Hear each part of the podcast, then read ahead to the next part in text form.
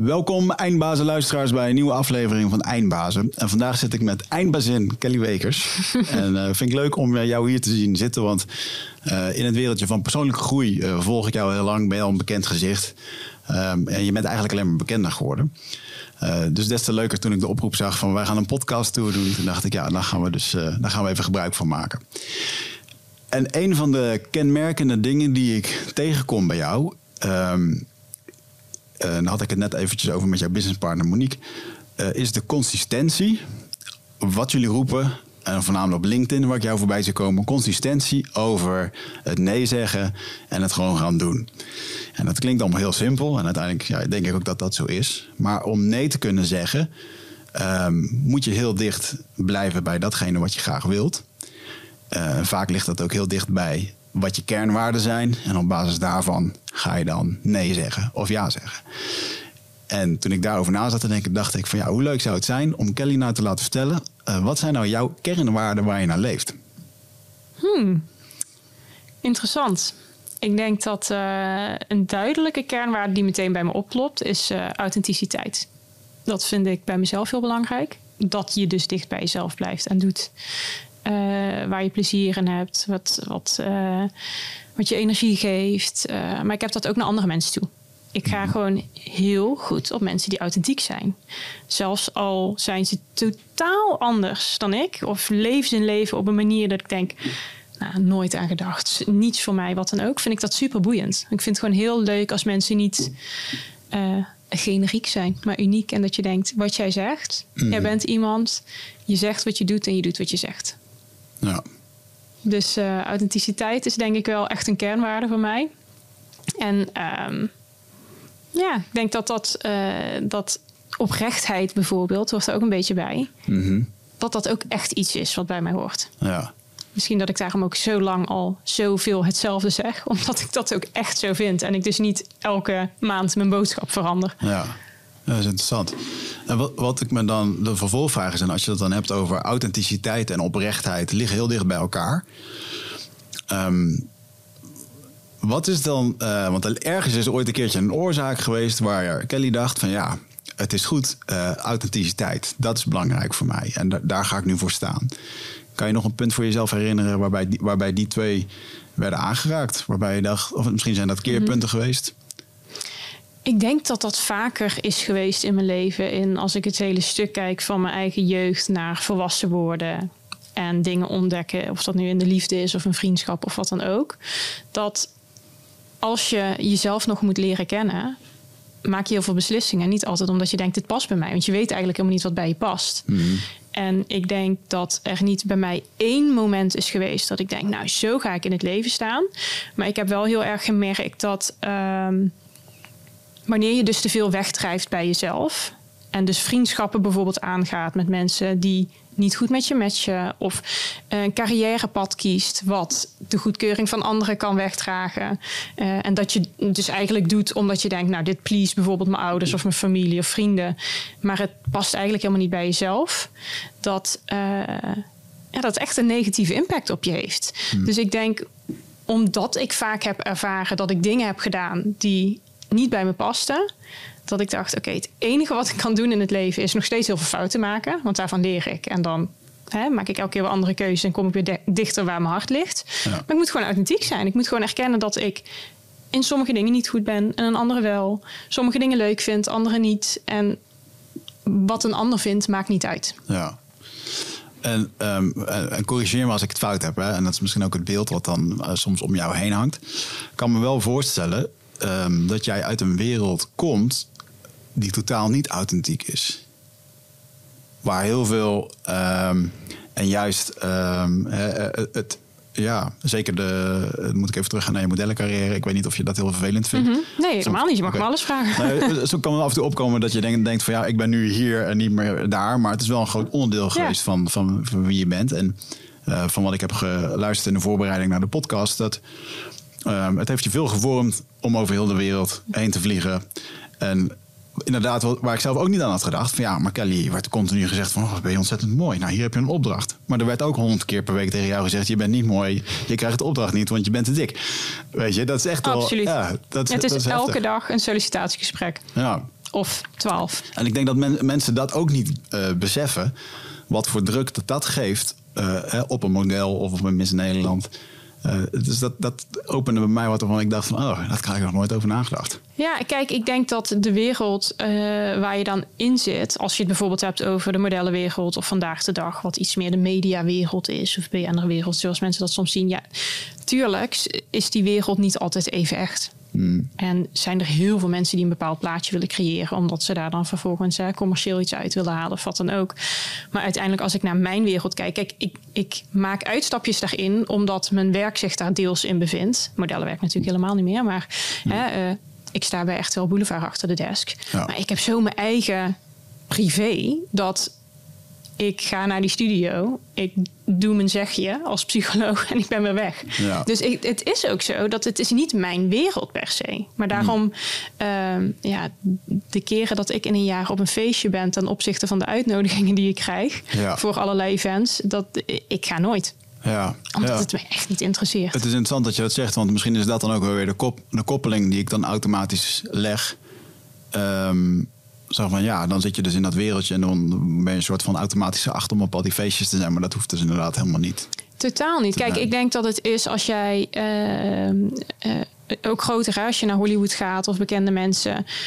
Als jij geen kwaliteit hebt, dus je bent bekend om het bekend zijn. Tuurlijk moet je dan naar alle feestjes. Want dan mm. moet je maar weer om een groot lopen staan en weer hopen dat een blad je fotografeert en dat je ergens in komt staan. Maar als jij iets brengt, dus iedereen die goed is in zijn vakgebied en daarom bekend wordt, of dat nu een Olympisch sporter is, of je bent een mega-host van een tv-programma of wat dan ook, ja, dan, dan ben je bekend vanwege je expertise. En dan hoef je niet al die dingen af te lopen om je bekendheid te houden. Hmm. Tenminste, dan wil je misschien niet eens bekend zijn, alleen voor waar je kwaliteit ligt. Dus ik denk dat uh, de mensen die vaak overal gezien worden, ook een groot deel in ieder geval de mensen zijn die denken: ja, ik moet ook maar relevant blijven, dus ik moet mijn gezicht maar laten zien. Dat, ja, heel vermoeiend lijkt me dat. Ja, ja, ik ben ook sowieso uh, de afgelopen jaren achtergekomen dat ik ook hartstikke introvert ben van karakter. Dus ik vind het heerlijk om met z'n tweeën een goed gesprek te voeren. Maar small talk en uh, grote groepen mensen en dan over onzin praten, daar ben ik ook heel slecht in. Dus ja, voor mij maak je daar sowieso niet blij mee. Ja. Dus uh, nee, mij hmm. zie je daar niet vaak. Ja,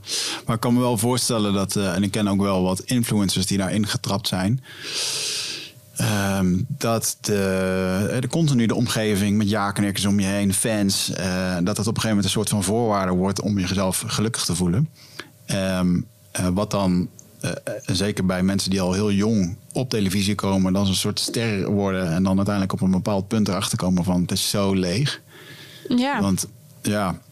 Anders zouden alle mensen die bekend zijn of geld hebben, wat vaak het, voor, het vooroordeel is, ja, die hebben alles. Ja, Dan zouden ze allemaal gelukkig zijn. Maar hoeveel van die typen zie je die hartstikke ongelukkig zijn? En dat je weer uh, dat er naar voren komt dat ze verslaafd zijn of ergens een rehab of een burn-out of wat dan ook. Kijk, het is gewoon zo dat, en ik denk dat we daar misschien allemaal wel een beetje aan ten prooi vallen, maar zeker nu in de tijd van social media. Het is ook lastig om uh, op een plek te komen dat je zegt het doet me niks hoeveel likes ik krijg of hoeveel waardering. Want uh, dan pas als je daar bent, dan kan je het ook loslaten als iemand negatief tegen je is. Dus wat ik altijd probeer is, ik vind het leuk als iemand me leuk vindt. Uh, als iemand me niet leuk vindt, vind ik het jammer. Maar het hoeft allemaal niet binnen te komen. Ik heb gewoon voor mezelf beslist, nou, dit is mijn inner circle. Die mensen waardeer ik voor wie ze zijn. Die snappen denk ik hoe ik in elkaar steek. Die hebben het beste met me voor hun mening, positief of negatief, daar doe ik iets mee. Ja. En eigenlijk alles daaromheen, of het nu ego-strelend is of juist je afbreekt, daarvan moet je eigenlijk kunnen zeggen: ja, ja jammer of leuk, maar het moet ook niet echt binnenkomen. Kijk, en als jij je op een gegeven moment helemaal laat opbouwen aan uh, de likes, de positieve reacties, wat ben je fantastisch. Ja, ja dan ga je natuurlijk ook keihard naar beneden als ja. dan een keer kantelt. En die, dat moment gaat altijd komen. Ja, nou, daar ben ik dan wel benieuwd, want jij, uh, jij hebt dan wel de, je zit redelijk dicht bij het vuur van de, de nou, veel mensen die op televisie zijn en zo. Zijn er mensen in jouw directe omgeving geweest die daar echt aan ten prooi zijn gevallen zonder dat ze het zelf in de gaten hadden? Heb je dat van dichtbij meegemaakt? Ja, ik denk wel heel veel. We hebben zoveel mensen om ons heen van, hè, die inderdaad uh, op tv uh, fantastisch zijn. Grote namen in de muziek, van DJ's tot artiesten. Tot... Het is ook gewoon moeilijk. Ja. En als jij alleen maar mensen om je heen verzamelt die precies wat jij zegt, ja-knikkers zijn en alles fantastisch vinden wat je doet, dat slaat eigenlijk nergens op. Want iedereen is mens, iedereen maakt fouten. En je doet dingen die geweldig zijn. En af en toe ben je ook gewoon even een eikel of weet ik veel wat. En ik denk echte vrienden, mensen die echt om je geven, dat zijn niet mensen die je altijd supporten en zeggen het is fantastisch. Maar het zijn ook mensen die je supporten door je te vertellen wat je misschien anders moet doen. Of waar je even bij stil moet staan. Of waar je even extra naar moet kijken.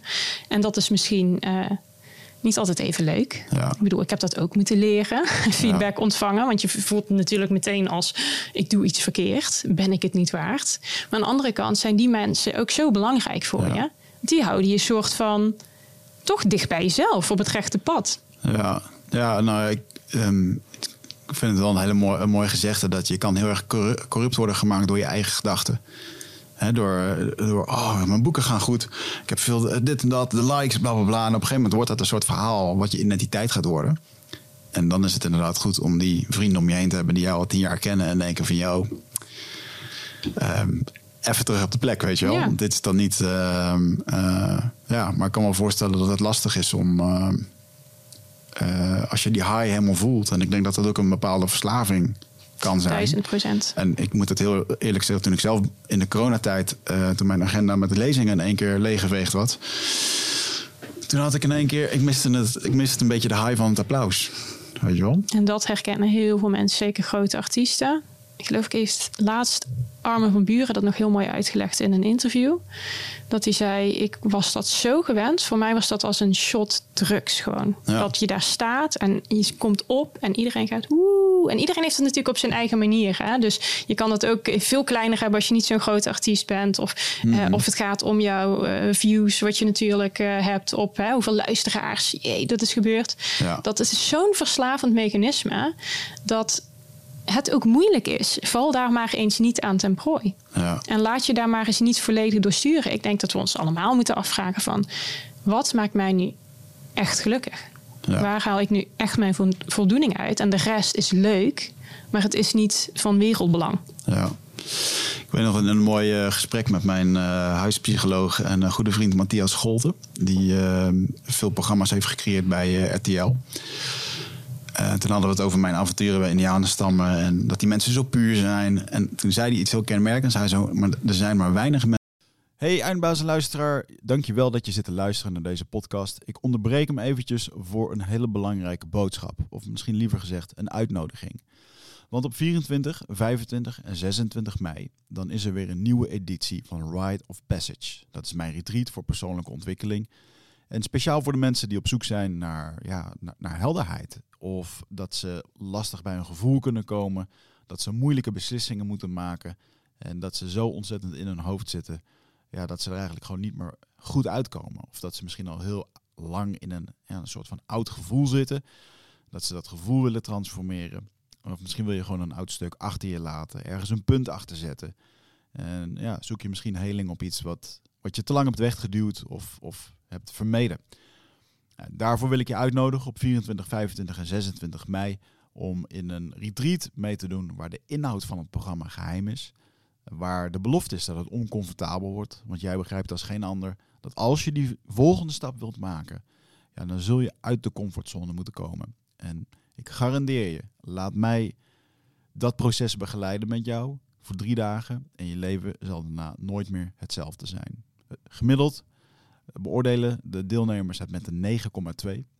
En daar ben ik ontzettend trots op. Er is ook een money back guarantee. Heb je de drie dagen vol, volbracht en vind je het niks, krijg je gewoon je geld terug. Dus het enige risico wat er is, is dat je gelukkiger kan worden. Ik zie je Bride of Passage. Ga naar wichertmeerman.nl en klik op Retreat.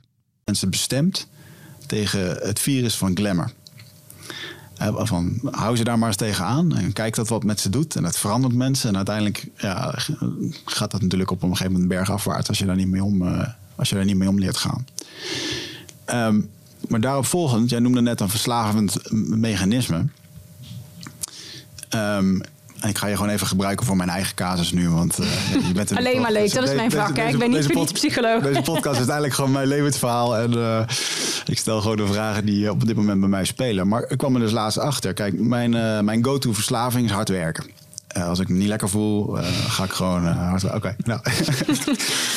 en eh, toen zat ik te denken, van, ja, maar eigenlijk is het best wel raar dat in onze wereld ehm, als ik nu naar buiten loop en ik zeg, jongens, ja, ik spuit af en toe een keer heroïne. En dan word ik aangekeken en dan heb je een probleem. En dan, hè, maar op het moment uh, als ik zeg van ja, maar uh, ik werk gewoon best hard. Dan zeggen mensen, ja man, tof, uh, goed, succes, weet je wel, gaat wel komen. En ah, gave podcast, oh je had Kelly, oh je had die. En, en eigenlijk wordt het harde werken ook nog een keertje aangemoedigd. Dus ik dus had, in één keer, had ik in één keer zo'n epiphany van ja, hard werken Um, het kost mij af en toe dingen voor mijn gezondheid, uh, voor mijn relatie. Want het, eh, ik kom gespannen thuis, ik uit me dan weer niet, typisch mannending. Uh, mijn vriendin, mijn partner kan zich dan weer niet vinden met mij. Nou, vervolgens hebben we weer zo'n sfeer hangen in het huis. En begint dan een beetje zo'n cyclus te worden. Ja, goed, en je zegt zelf, ik heb daar ook last van. Dus dan ben ik heel erg benieuwd, hoe ga jij met dit fenomeen om? Ja, ik heb daar ook een heel, daarom denk ik een heel hoofdstuk over geschreven in mijn boek De Kracht van Keuze. Ambitie heet dat ook, omdat ik dus ook dat harde werken echt enorm in me heb zitten. En toen ik dat een beetje ging uh, analyseren, hè, want je brengt het altijd zo, ik hou gewoon van hard werken en ik vind het gewoon leuk en ik vind mijn vak leuk. En uh, op een gegeven moment ging ik dat ook uitpluizen, want ik dacht, ja, het is ook niet helemaal eerlijk. Hè? Dat, dat, is wat je leert als je psycholoog bent. En zit een beetje in mijn karakter om ergens boven een situatie te gaan hangen. En eigenlijk honderd keer aan jezelf te vragen: waarom doe je niet precies wat je doet?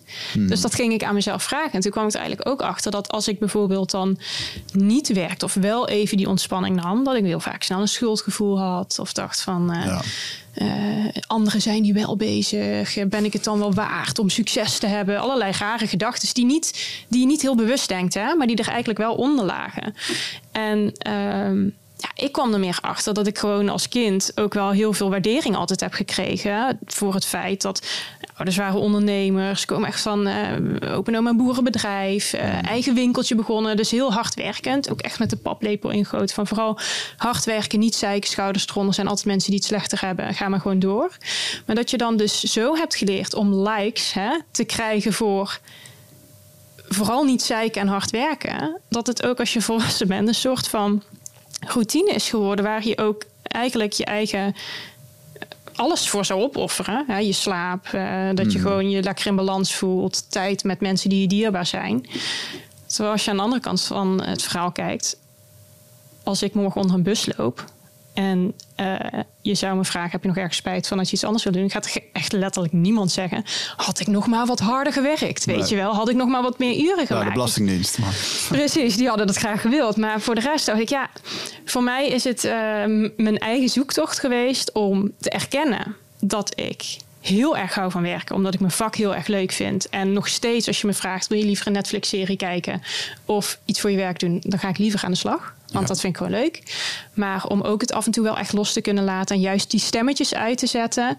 Die me op de een of andere manier vertellen dat ik het niet waard ben om af en toe even moe te voelen. Of gewoon even niks te doen. Of voor andere dingen tijd te maken.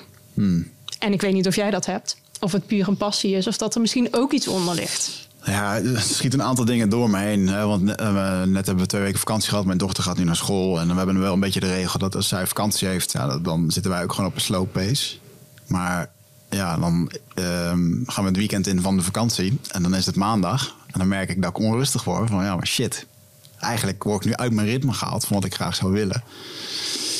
Uh, dus ik heb daar wel um, wel, ja, wel moeite mee. Ik word dan onrustig en ik heb dan het gevoel dat het schip in elkaar valt. Een soort van, uh, ik, ik, moet wel, ik moet wel doen. En ik heb dus ook heel vaak dat ik, uh, als ik deze discussie heb met mijn partner, dat er uit een bepaalde, zelfs venijnigheid die eruit kan komen, van ja, dat ik gewoon letterlijk zeg, maar ik moet wel aan mijn uren komen.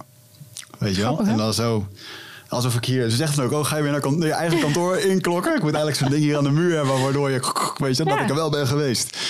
En uh, ja, uh, dat vind ik dus heel belangrijk. Om die uren schijnbaar te maken en uh, dat gevoel voor mezelf te hebben. Ja. Maar besef ook dat het uh, steeds vaker, omdat het en drukker wordt en je moet steeds grotere beslissingen maken, want tijd is ook maar zo beperkt. ja, dat ik daar nu wel steeds vaker mee geconfronteerd ja. word. Ja, maar ik denk, kijk, en, en ik denk dat elke positieve kant die we hebben, een mooie karaktertrek die we hebben, is ook meteen onze valkuil. Dat heeft iedereen. Dus hè, dat is hetzelfde als waarschijnlijk jouw ambitie en jouw drive brengt jou heel veel. Dat is bij mij ook. Dus ik krijg daar heel veel positieve feedback door mijn eigen drive. Maar het is ook de valkuil van wanneer is het genoeg? Ja. En voor wie doe je het nou eigenlijk? En doe je het nou echt voor jezelf? Of doe je het omdat je anderen moet laten zien hoe hard je werkt? Weet je, Ja. ik, bijvoorbeeld, ik heb ook heel lang in een soort van rat race met mezelf gezeten, omdat ik zo vaak heb gehoord dat ik eh, dingen nou, eigenlijk altijd aan iets anders te danken had, behalve aan mezelf, zeg maar, aan mijn eigen inzet. Dus of het niet mijn Mhm. uiterlijk was, of mijn partner, of familie, of mensen die ik kende, whatever. Dat je zo het gevoel hebt, ik moet gewoon keihard werken, want dan kan ik me bewijzen. Ja. Maar je komt er ook achter dat op enig moment sommige mensen vinden je gewoon niet leuk. En er is gelukkig ook een groep die je wel snapt, je wel leuk vindt. En ik denk, ja, we zouden voor onszelf allemaal moeten beslissen, voor die mensen ga je leven. De mensen die je wel kunnen waarderen. Ja. En je moet vooral jezelf waarderen voor alles wat je doet. Ja. En de rest. Ja. Is dat niet een rare gewaarwording dat als je wat bekender wordt, ehm, dat je op een gegeven moment eh, op het vizier van iemand kan komen die echt eventjes drie uur werk gaat steken in een blog of in een ding om dan te denken van nou, hier ga ik nu mijn tijd aan besteden, weet je wel? Ja, dat is natuurlijk ook wel heel sneu. Maar ja, dat is wel gewoon zo. En uiteindelijk ben je mens. En hè, eh, we kunnen allemaal wel heel stoer zeggen: het doet me niks. Nou, dat geloof ik Eh, ik geloof dat ook niet. Nee. Ik geloof echter wel dat je in een eh, plek kunt komen met jezelf dat je denkt: ik vind het heel jammer, maar ja, ik kan er niks mee. Want Ja. die persoon, weet je, ik, is niks voor mij en ik ben niets voor diegene. En wat kent die me nu? Dus dat je daar kan komen. Natuurlijk is dat Hmm. zuur. Alleen ja, dat zegt veel meer over die ander. Dus dan Ja. moet je daar ook proberen te laten. Ja. Ja, maar ik denk dat dat misschien met bekendheid, hè, iets bekender zijn, wordt dat uitvergroot. Maar ik denk dat we dat allemaal herkennen. Iedereen heeft wel mensen in een cirkel van vrienden of familie dat je denkt, Ja. Ik zou je Hè? zeggen, ik zat er gisteren over te denken. Ik liep over de parkeerplaats en dan zag ik een, eh, een Audi A4 staan. Eh, en toen dacht ik in één keer aan een gesprek van een jongen die hier in het gebouw werkte. En die zei letterlijk van ja, weet je, ik heb gekozen om toch een Audi A3 te leasen voor mijn werk. Want een A4, daar gaan mensen toch wel wat van vinden. En toen dacht ik, wow, en toen zat ik keer, ik weet niet waarom het in mijn hoofd zat, geen idee. Maar toen dacht ik, wauw man, je laat gewoon je buren en je familie en eh, weet je, je bent sowieso is niemand echt belangrijk in, in, de, in de grootsheid van dit heelal, maar precies. Wauw, weet je wel. Wat zonde. Eigenlijk is dat dus heel erg zonde Ja. dat we dat toelaten. Dat andere mensen dat dus voor ons gaan bepalen. Als jij serieus gelukkiger zou worden van die A4 en je kan dat doen. Ja. Kijk, uiteindelijk is het ook iemands tekortkomingen. En vind ik ook, eh, eh, iedereen maakt zich misschien wel eens schuldig aan jaloezie. In plaats van dat alleen maar bij die ander te leggen van... oh, want die doet dit of die doet dat. Ik geloof altijd dat jaloezie jezelf iets kan vertellen. Waarom ben je jaloers daarop? Waarom ben je jaloers op bepaald succes... of een bepaald uiterlijk of wat dan ook?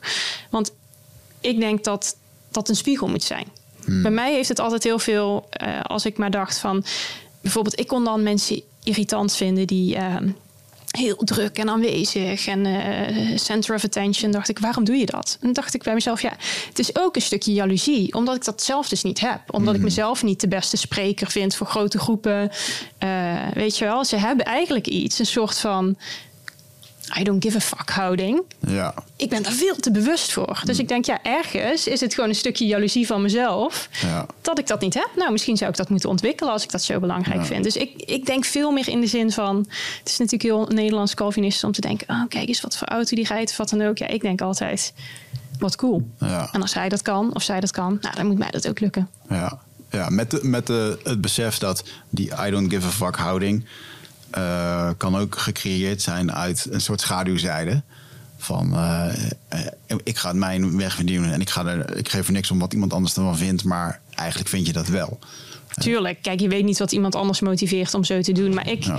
Maar het, gaat dan over gaan we jou, misschien- het gaat erover wat jou. Dat Precies, ja. uiteindelijk gaat dat misschien dan weer heel erg ver. Maar ik zie gewoon alles wat in ons leven gebeurt als een soort van spiegel. wat mij blijkbaar iets wil vertellen. En als ik erop reageer, als ik erdoor getriggerd word, vind ik het interessanter om te onderzoeken waarom is dat dan. En die andere mensen zijn voor mij een soort van poppetjes in mijn verhaal. Ja, in jouw film, de bijrol in jouw film. Ja, Ja. mooi. Zonder dat het egoïstisch bedoeld is, hè? maar meer van ja, de- andere mensen hoeven voor mij niets te doen. Weet je, het is niet hun leven is hun leven. Ik moet gewoon denken, wat, wat kan ik ermee? Wat, wat wil het mij zeggen?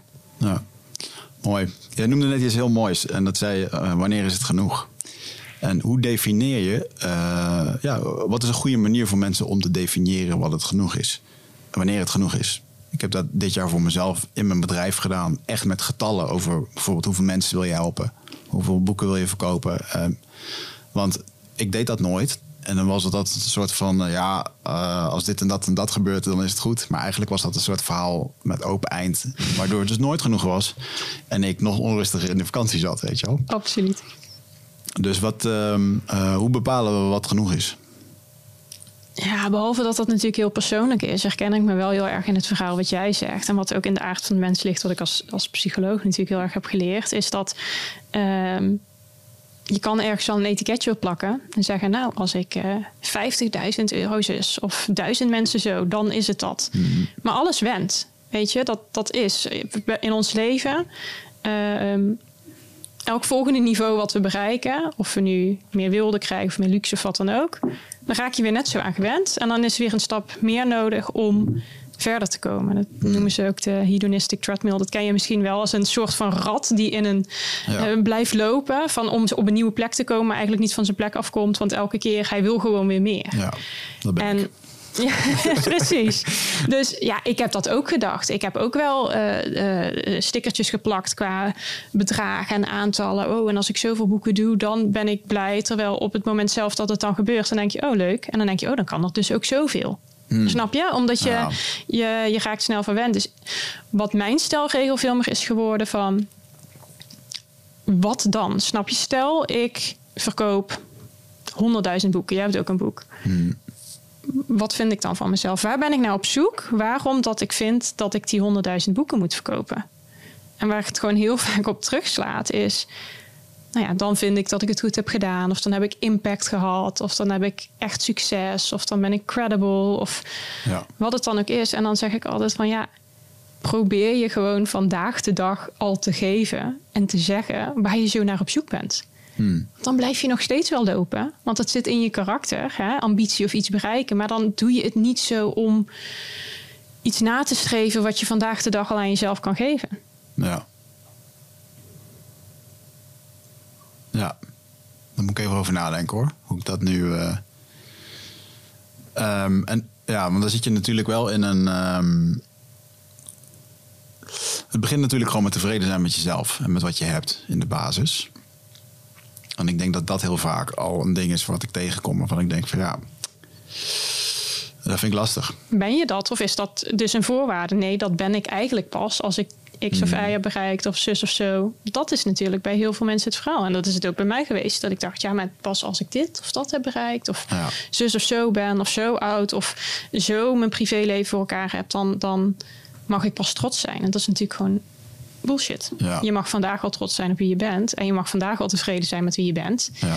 En uh, als ik één ding heb geleerd van alles wat ik in de afgelopen jaren heb gedaan, is dat die validatie zit niet in externe dingen, zit niet materialistische dingen, niet in wat andere mensen van je vinden, maar het is wat vertel je jezelf elke dag. Ja. Ja. En daarop gaan we rennen, alle kanten uit. Naar bepaalde liefdes, naar bepaalde carrières, omdat we denken, daar ga ik halen waar ik zo naar op zoek ben. Ja.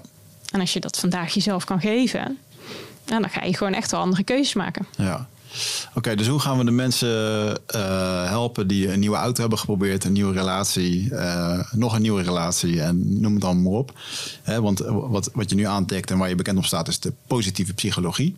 Was dat in de tijd dat jij ging studeren, was dat toen al een ding? Nee joh, Niet ik was echt een van de eerste die, dat kan je nu niet meer voorstellen, die uh, iets zei over coaching en psychologie op mijn Instagram. En iedereen vond me heel gaar dat ik quotes postte. En uh, hmm. het had over uh, gedachten en de impact van het gevoel. Dus uh, nu is dat allemaal uitgekoud, zeg maar. Maar Hmm. Positieve psychologie was gewoon een onderdeel van mijn studie psychologie. Maar dat was helemaal niet hip. Ja, dat vond je wel in boeken natuurlijk. Ja. Maar dat was niet iets wat op social leefde. Social was er amper. Nee, nee maar in de zin van uh, op de opleiding was dat toen ook al. Want die opleiding was natuurlijk ook... Ja, ik denk dat er heel veel ontwikkelingen is. Ook in neuropsychologie en dat soort dingen. Ik geloof hmm. dat de dingen die de afgelopen uh, tien jaar zijn ontdekt... dat het heel veel wegveegt van wat er de afgelopen 50 jaar geleerd is. Ja joh. ja, joh. maar je merkt wel dat die grote onderzoeken... die blijven vaak wel hetzelfde. Ja.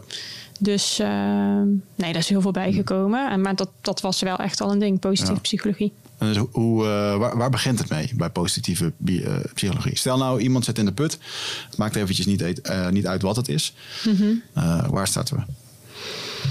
Kijk, het is natuurlijk super breed, hè? Want als je dat zo kon doen, dan hoeft hij überhaupt niet psychologie te gaan studeren of er iets mee te doen. En er zijn er niet triljoen boeken over Oh, er geschreven. zullen een paar principes zijn. Die, eh, eh, jammer. Ja, nee, ik denk dat ehm, waar positieve psychologie en psychologie überhaupt natuurlijk vaak vanuit gaat, is dat we zelf de baas zijn over wat er tussen onze oren gebeurt. En in plaats van eh, slachtoffer te zijn van omstandigheden, pak je de regie over waar je wel de controle over hebt. Namelijk, welke gedachte heb ik hier? mhm, Want onze gedachten hebben impact op hoe we ons voelen. mhm. Als jij denkt, vandaag wordt een klote dag, dan voel je je meestal niet super lekker daarna. En het heeft ook impact op ons gedrag. Dus dan denk je, nou, dan laat ik maar weer op de bank gaan liggen en een eh, zak chips erbij pakken en eh, we zien het maar allemaal Ja. weer. En dan kom je dus zeg maar in een cirkeltje. En een positieve psychologie, en psychologie op zich zegt eigenlijk van, hoe kan je nou de regie pakken over jouw denken en daarmee over je emoties en over je doen? Dus kijk, uiteindelijk, als jij vandaag de dag in de put zit, positieve psychologie voor mij, het is misschien een beetje zo gemaakt van we moeten elke dag positief zijn. Dat hoeft helemaal niet. Het is heel erg goed dat jij door emoties heen gaat, want dat maakt jou mens. En dat je af en toe een klote dag hebt en denkt vandaag komt er even niets in mijn- uit mijn handen. Helemaal prima. Morgen weer een nieuwe dag. Ja. Alleen het is de kunst wel om op een gegeven moment te zeggen, ja, hoeveel dagen loop ik er nu al zo bij? En wat wil ik uit mijn dag halen? En wat wil ik eigenlijk? En dan gaan kijken, wat is dan de eerste stap? Ja. En wat is het eh, gevoel wat, eh, eh, want ik, wat ik dan bij mezelf herken, eh, thuis word ik wel eens liefkozend zwelligje genoemd. Dan zit ik in mijn eigen zieligheid en is alles kut. En dan, maar dan kan ik, als ik, nou ik ben er zo achter gekomen, daar kan ik echt dagen, soms weken in zitten. Natuurlijk met ups en downs, maar ehm, lastig om mezelf daaruit te trekken. Omdat het gewoon, het lijkt wel een soort verslaving van je lichaam. Het is iets wat je kent. Ehm, Want wat gebeurt er dan? Wat denk je dan? eh, ja, dan voelt alles zwaar. Zwaar- voelt alles zwaar, dan heb ik nergens zin in. eh, dan, doe, dan, dan voelt alles als moeten en niet als willen. Terwijl ik heel veel wel wil. Ehm, en dan sluit ik mezelf af van mijn, van, mijn, van mijn partner. Dus zij kan dan niet goed voelen waar ik zit. Ik kan het zelf dan ook niet goed voelen. Eh, dus ik ben nu wel echt aan het bezig met mezelf. Eh, ja, om dat gevoel dan helder te krijgen. Eh, dus bijvoorbeeld ook met een hypnotherapeut en zo, weet je wel. Dan, van, ja, wat, wat gebeurt er dan? En vaak is het een gevoel van onveiligheid wat er naar boven komt. Ehm, waardoor ik het liefst de wereld wil isoleren en mezelf klein wil maken. En vroeger dus ook onbewust dingen kapot liet lopen. Ja, want dan hoefde ik daar in ieder geval niet meer over na te denken. Terwijl dat eigenlijk heel raar is, want juist dan kost dat heel veel moeite. Nou, Ik denk dat dat wel een heel eh, natuurlijk iets is. En als ik kijk naar ehm, ja, heel veel behandelingen gedaan voor burn-outs, voor depressies, van alles en nog wat. En wat onze natuurlijke reactie is als je dus die slechte dag hebt. Want het begint met één slechte dag of één slechte ochtend. Dat je ineens denkt, hm, ik voel hem niet. Is dat we vaak alles uit ons handen laten vallen. Wat dus wel nog die positiviteit brengt in die dag. Ja. Dus vaak als jij een shitdag hebt, dan denk je... Nou, ik ga niet sporten. Daar heb ik echt even geen zin in. Nou, dus dat gooi je eruit. Terwijl dat iets is wat je normaal gezien achteraf positieve energie geeft. Ach, ik heb ook echt geen zin om nu gezond te gaan eten. Ik ga wel even naar de snackbar. En dan, hè, om een voorbeeld te geven. Oh, ik had eigenlijk met die vriend afgesproken. Nou, daar heb ik nu ook geen energie voor. Wat dat doet is... En voor één dag is dat prima. Hè? En een weekend is dat ook nog wel prima. Maar als jij jezelf geen positieve eh, input geeft in je dag, hoe moet je je dan ooit positief gaan voelen? En als ik jou dat hoor beschrijven, hè, dat je zegt van nou, ik voel het dan niet, of eh, van, vanuit welk gevoel dat dan ook komt, hè, onveiligheid, maar dan sluit ik iedereen af. Dan blok ik eigenlijk alles. Ik gooi waarschijnlijk zoveel mogelijk van je routines die jou normaal energie geven in je dag, die gaan ook aan de kant. Ja, nou, ja, sommige wel. Nou, daarbij kom ik dus op een nieuw stuk dat ik kan soms wel de, de vakjes aanvinken van... oké, ik heb gecrossfit, eh, een koude douche genomen, ik eet goed, eh, gemediteerd, eh, voel me nog steeds kut, weet je wel. Ah. En, en ehm, ja, dat vind ik ook wel een lastige, want dan zit ik dus ontzettend in die... maar ik heb dit toch gedaan modus en ik, ik, ik hoor me niet goed te voelen. Dus misschien is daar ook wel een heel groot stuk dat ik vind dat ik mezelf niet zo mag voelen... Want iedere dag moet een beukdag zijn. En, eh, ja, Ja, ja, ik wel- kan me zo voorstellen. Ik ken je natuurlijk niet heel goed, maar eh, dat jouw lat hoog ligt. Mm, Standaard. En als die dan dus daar niet, dat je hem echt kan aantikken, dat je meteen denkt, nou, dit is het helemaal niet. Ja. Ja, dus misschien zit daar dan wel wat. Hè? Want in principe doe je dan de dingen die goed zijn. Maar het is nog steeds heel normaal. En daarom is positieve psychologie ook niet... ga je elke dag positief voelen. Dat, we gaan gewoon door golfbeweging heen. Hmm. Dat is ook onze... Hè, wat het nou is, hormonen of whatever... eh, seizoenen, van alles heeft daar impact op. Ja. Dus soms voel je hem gewoon niet. En Ja. soms heb je gewoon een mindere dag. En ik denk dat dat ook de kunst is. Dat we dat misschien in de maakbaarheid van deze maatschappij... waarin we denken, inderdaad, ja, als ik ze allemaal afvink... dus eh koud douchen, gezond eten... Dan, dan ben ik dus een of andere in Ja. topstaat. Nee, dan kan het nog steeds soms even shit zijn. Ik geloof echter wel. De meeste mensen die zich kloten voelen... laten alle routine gaan... geven heel weinig positieve prikkels in een dag... en verbazen zich dan over het feit dat ze zich niet positief voelen. Ja. Dat Ja. komt omdat je ook niets positiefs opzoekt. En dat je er van vooraf geen zin in hebt. eh, dat snap ik. Maar achteraf geeft het heel veel. Maar hoe jij het omschrijft, dan... eh, ja, Ja. die mensen met meer depressievere klachten... heb ik ook wel veel gezien. En soms is dat gewoon een seizoen of iets hormonaals... of een Ja. gebeurtenis uit het verleden... wat weer even de hoek Ja. komt kijken en Ja. zegt... hoe is het nog met jou? Ja, interessant. Ja, dat depressieve, dat vond ik laatst wel lastig, want ik zat daar dus best wel eh, een tijdje in. En het leven gaat wel gewoon door en ik denk niet aan zelfmoord of andere dingen. Ik bedoel, hè, eh, eh, ik doe ook nog steeds gewoon leuke dingen. Ehm, maar op een gegeven moment zei mijn eh, partner dat wel. Het lijkt wel alsof je soms gewoon een beetje depressief bent, weet je wel. Eh, dat, eh, daar werd ik best fel van. Ja, maar dat zit helemaal niet in mijn DNA om dat te zijn. En ik voel het ook helemaal niet zo. Maar als je dan kijkt naar de voorzichtige ehm, symptomen ervan, ja, dan was dat het wel. Alleen, ik weiger om dat label depressief op te plakken. Want dat voelt het voor mij niet. Ehm, maar het is toch vaag dat je, richting, dat je kan neigen richting bepaalde symptomen ervan. Kijk, uiteindelijk denk ik dat dat etiket ook niet boeit. En daarom ben ik in die zin ook geen praktiserend psycholoog meer. Omdat, Ja. het, kijk, die, die etiketten die zeggen niets. Het enige wat het soms me- mee helpt, een label of een etiketje. Dat je iets beter snapt van, hé, hey, waar kom Ja. ik vandaan? En hoe kom ik daar ook vooral weer uit? Of hoe Ja. pak ik het dan aan? En wat jij bijvoorbeeld omschrijft, dat zouden zeker... Tikt dat inderdaad de boxes van een depressieve episode of depressieve klachten. Alleen het is een momentopname. Ja. Ik denk soms dat we misschien ook te veel als mensen, en daar, daar is mijn vak ook schuldig aan, hè? psychologen. Als jij, ehm, nou trouwens, een echt goede psycholoog weet dat sommige dingen eb en vloed zijn, dus ook weer weggaan. Als jij aan iemand vraagt die eh, een week van tevoren een vriend is verloren of zijn baan, of wat dan ook met verlies dus te maken heeft, of een relatie overgegaan ja, dan kan je diegene gewoon de- met depressiviteit diagnosticeren. Want Ja. waarschijnlijk heb je al die symptomen, die komen gewoon voor. Ja. Alleen als je er helder naar kijkt, Is is, het een hele logische reactie. Ik zou het heel gaaf vinden als jij zou zeggen: nee, met mij gaat het prima. Dan zou ik denken: huh, maar dit en dit is toch net gebeurd. Mm. Dus sommige dingen horen ook. Alleen het is wel heel boeiend in jouw geval. Is er niets gebeurd? Alles gaat oké. Je zit goed in je routines. Ja. Waarom komt hij dan toch? En heeft dat dan dus misschien een iets biologische oorzaak? ja, of is het die verslaving aan jezelf rot voelen? Dat je er aandacht mee krijgt.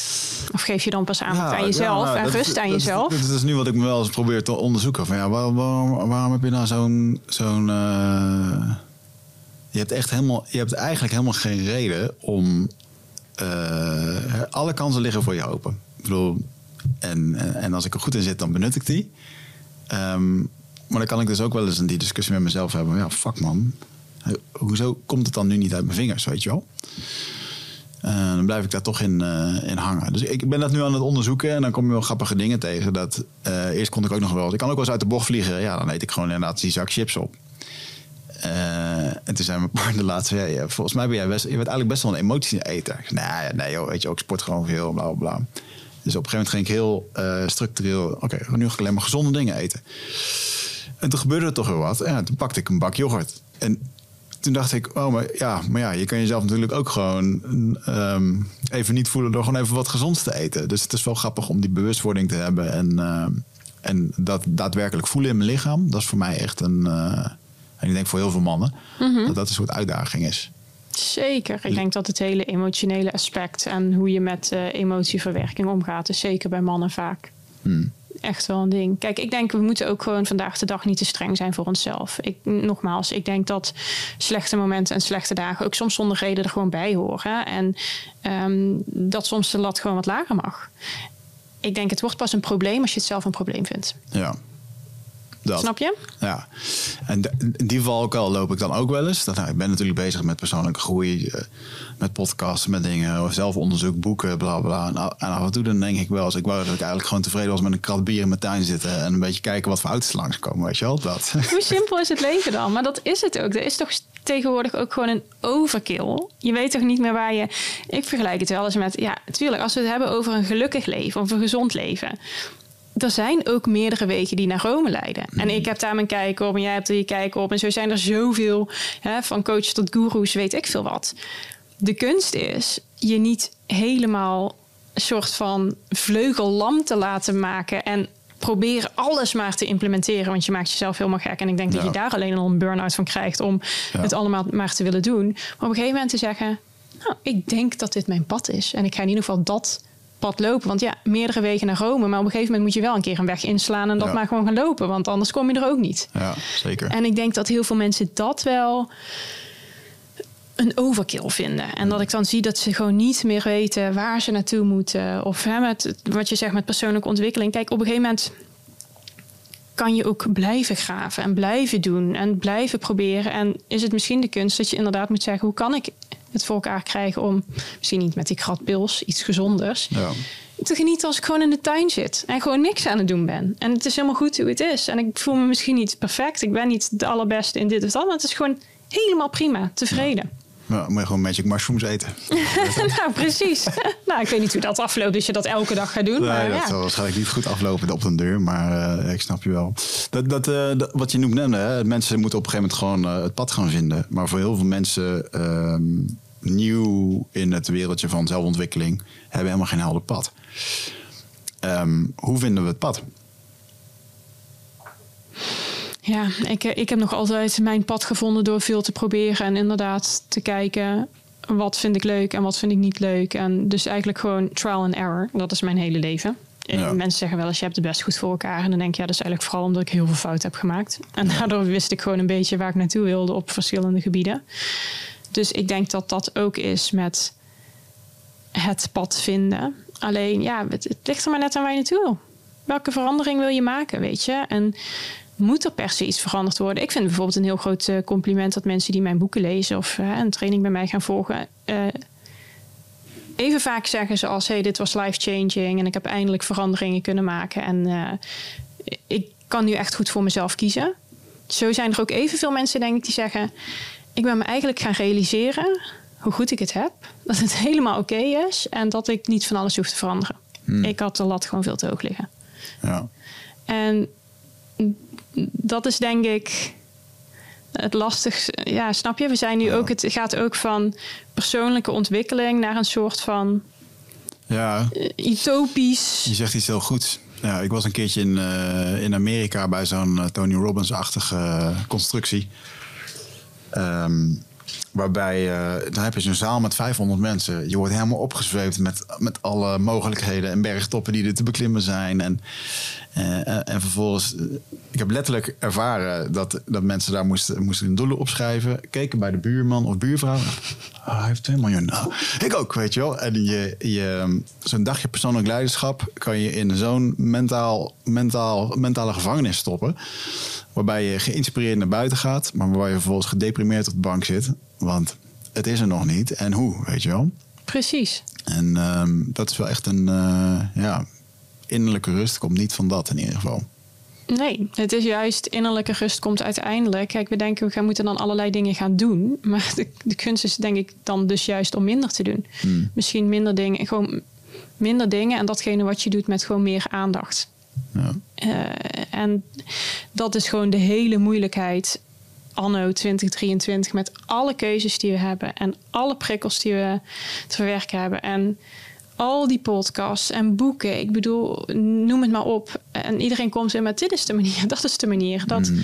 uh, weten we daardoor onszelf beter te vinden of slechter? Ik weet het niet. Ja. Soms uh, moet je misschien ook juist, wat je net een beetje aangaf, uh, oogkleppen en het wat kleiner maken voor jezelf. Hè? Wat vind ik nu belangrijk? Hoe kan ik gewoon goed puur voor mezelf zorgen en daardoor voor de mensen om me heen? En dat je van daaruit wat meer wil doen, Mm. prima. Maar alles wordt zo groot en overgeanalyseerd. En Ja. ik denk ook wel dat we problemen creëren die er misschien helemaal niet zijn. Ja.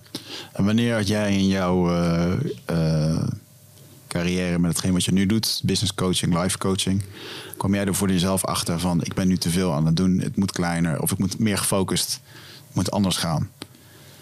Want volgens mij, eh, als je, het is zo'n sterk ding wat ik zie terugkomen, eh, ook in jullie uitingen.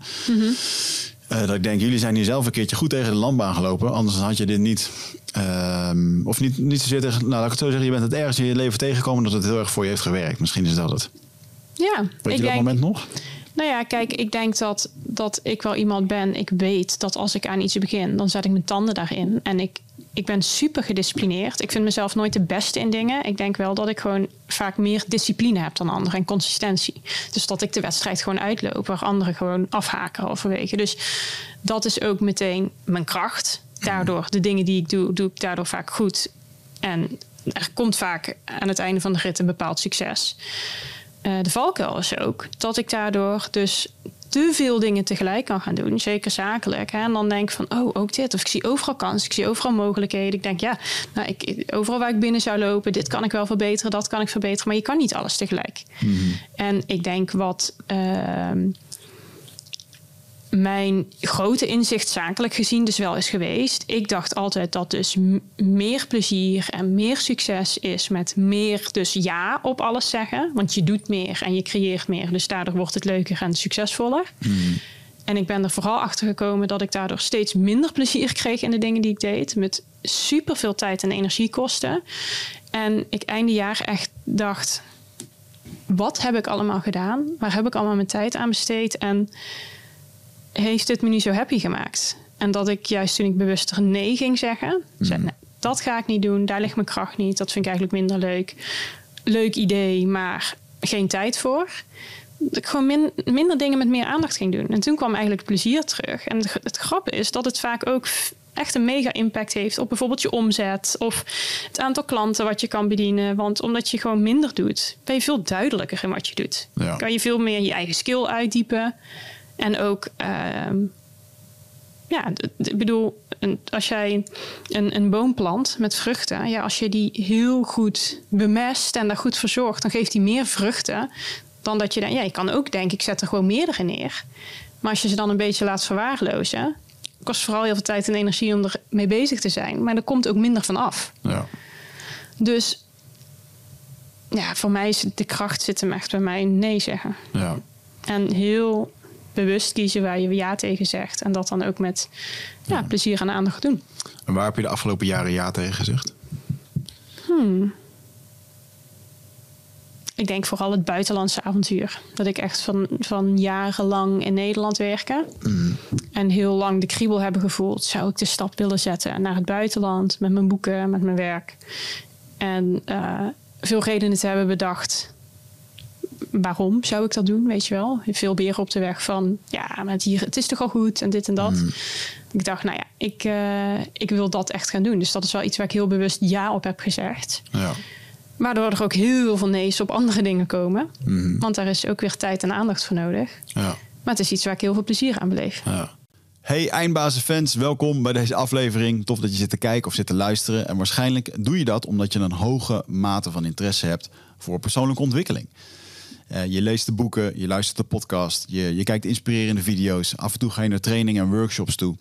En het zal je vast niet ontgaan zijn dat het best wel lastig is om al die nieuwe opgedane stof, om dat eigen te maken. En op het moment als het leven ons blootstelt aan, aan lijden, en dat is de natuurlijke eigenschap van het leven. Door bijvoorbeeld het verlies van een dierbare, uh, een burn-out, niet lekker in je vel zitten op het werk, de chaos die er in de wereld gebeurt. En dat zijn best wel grote dingen die ervoor kunnen zorgen dat we uh, in een bepaalde comfortzone blijven. Of dat we blijven bevriezen op een bepaald punt. Of dat we niet echt weten welke keuze dat we moeten maken. En ik wil je heel graag helpen bij het overbruggen van dat ene punt. Want als jij nu op een kruispunt staat van kiezen, dan heb je eigenlijk een soort overgangsritueel nodig. En ik noem dat een rite of passage. En ik wil je daarom uitnodigen naar een driedaags programma waarbij ik je uit de comfortzone ga halen en blootstel aan een programma waar de inhoud geheim is. En de belofte is dat het oncomfortabel gaat worden. Want, wees eerlijk, als je nu naar jezelf kijkt, dan wat jij te doen hebt is op een dieper niveau naar jezelf kijken. En vervolgens uit je comfortzone komen. En dat klinkt heel spannend en dat is het ook ergens, maar je kan het ook op een gecontroleerde en veilige manier doen.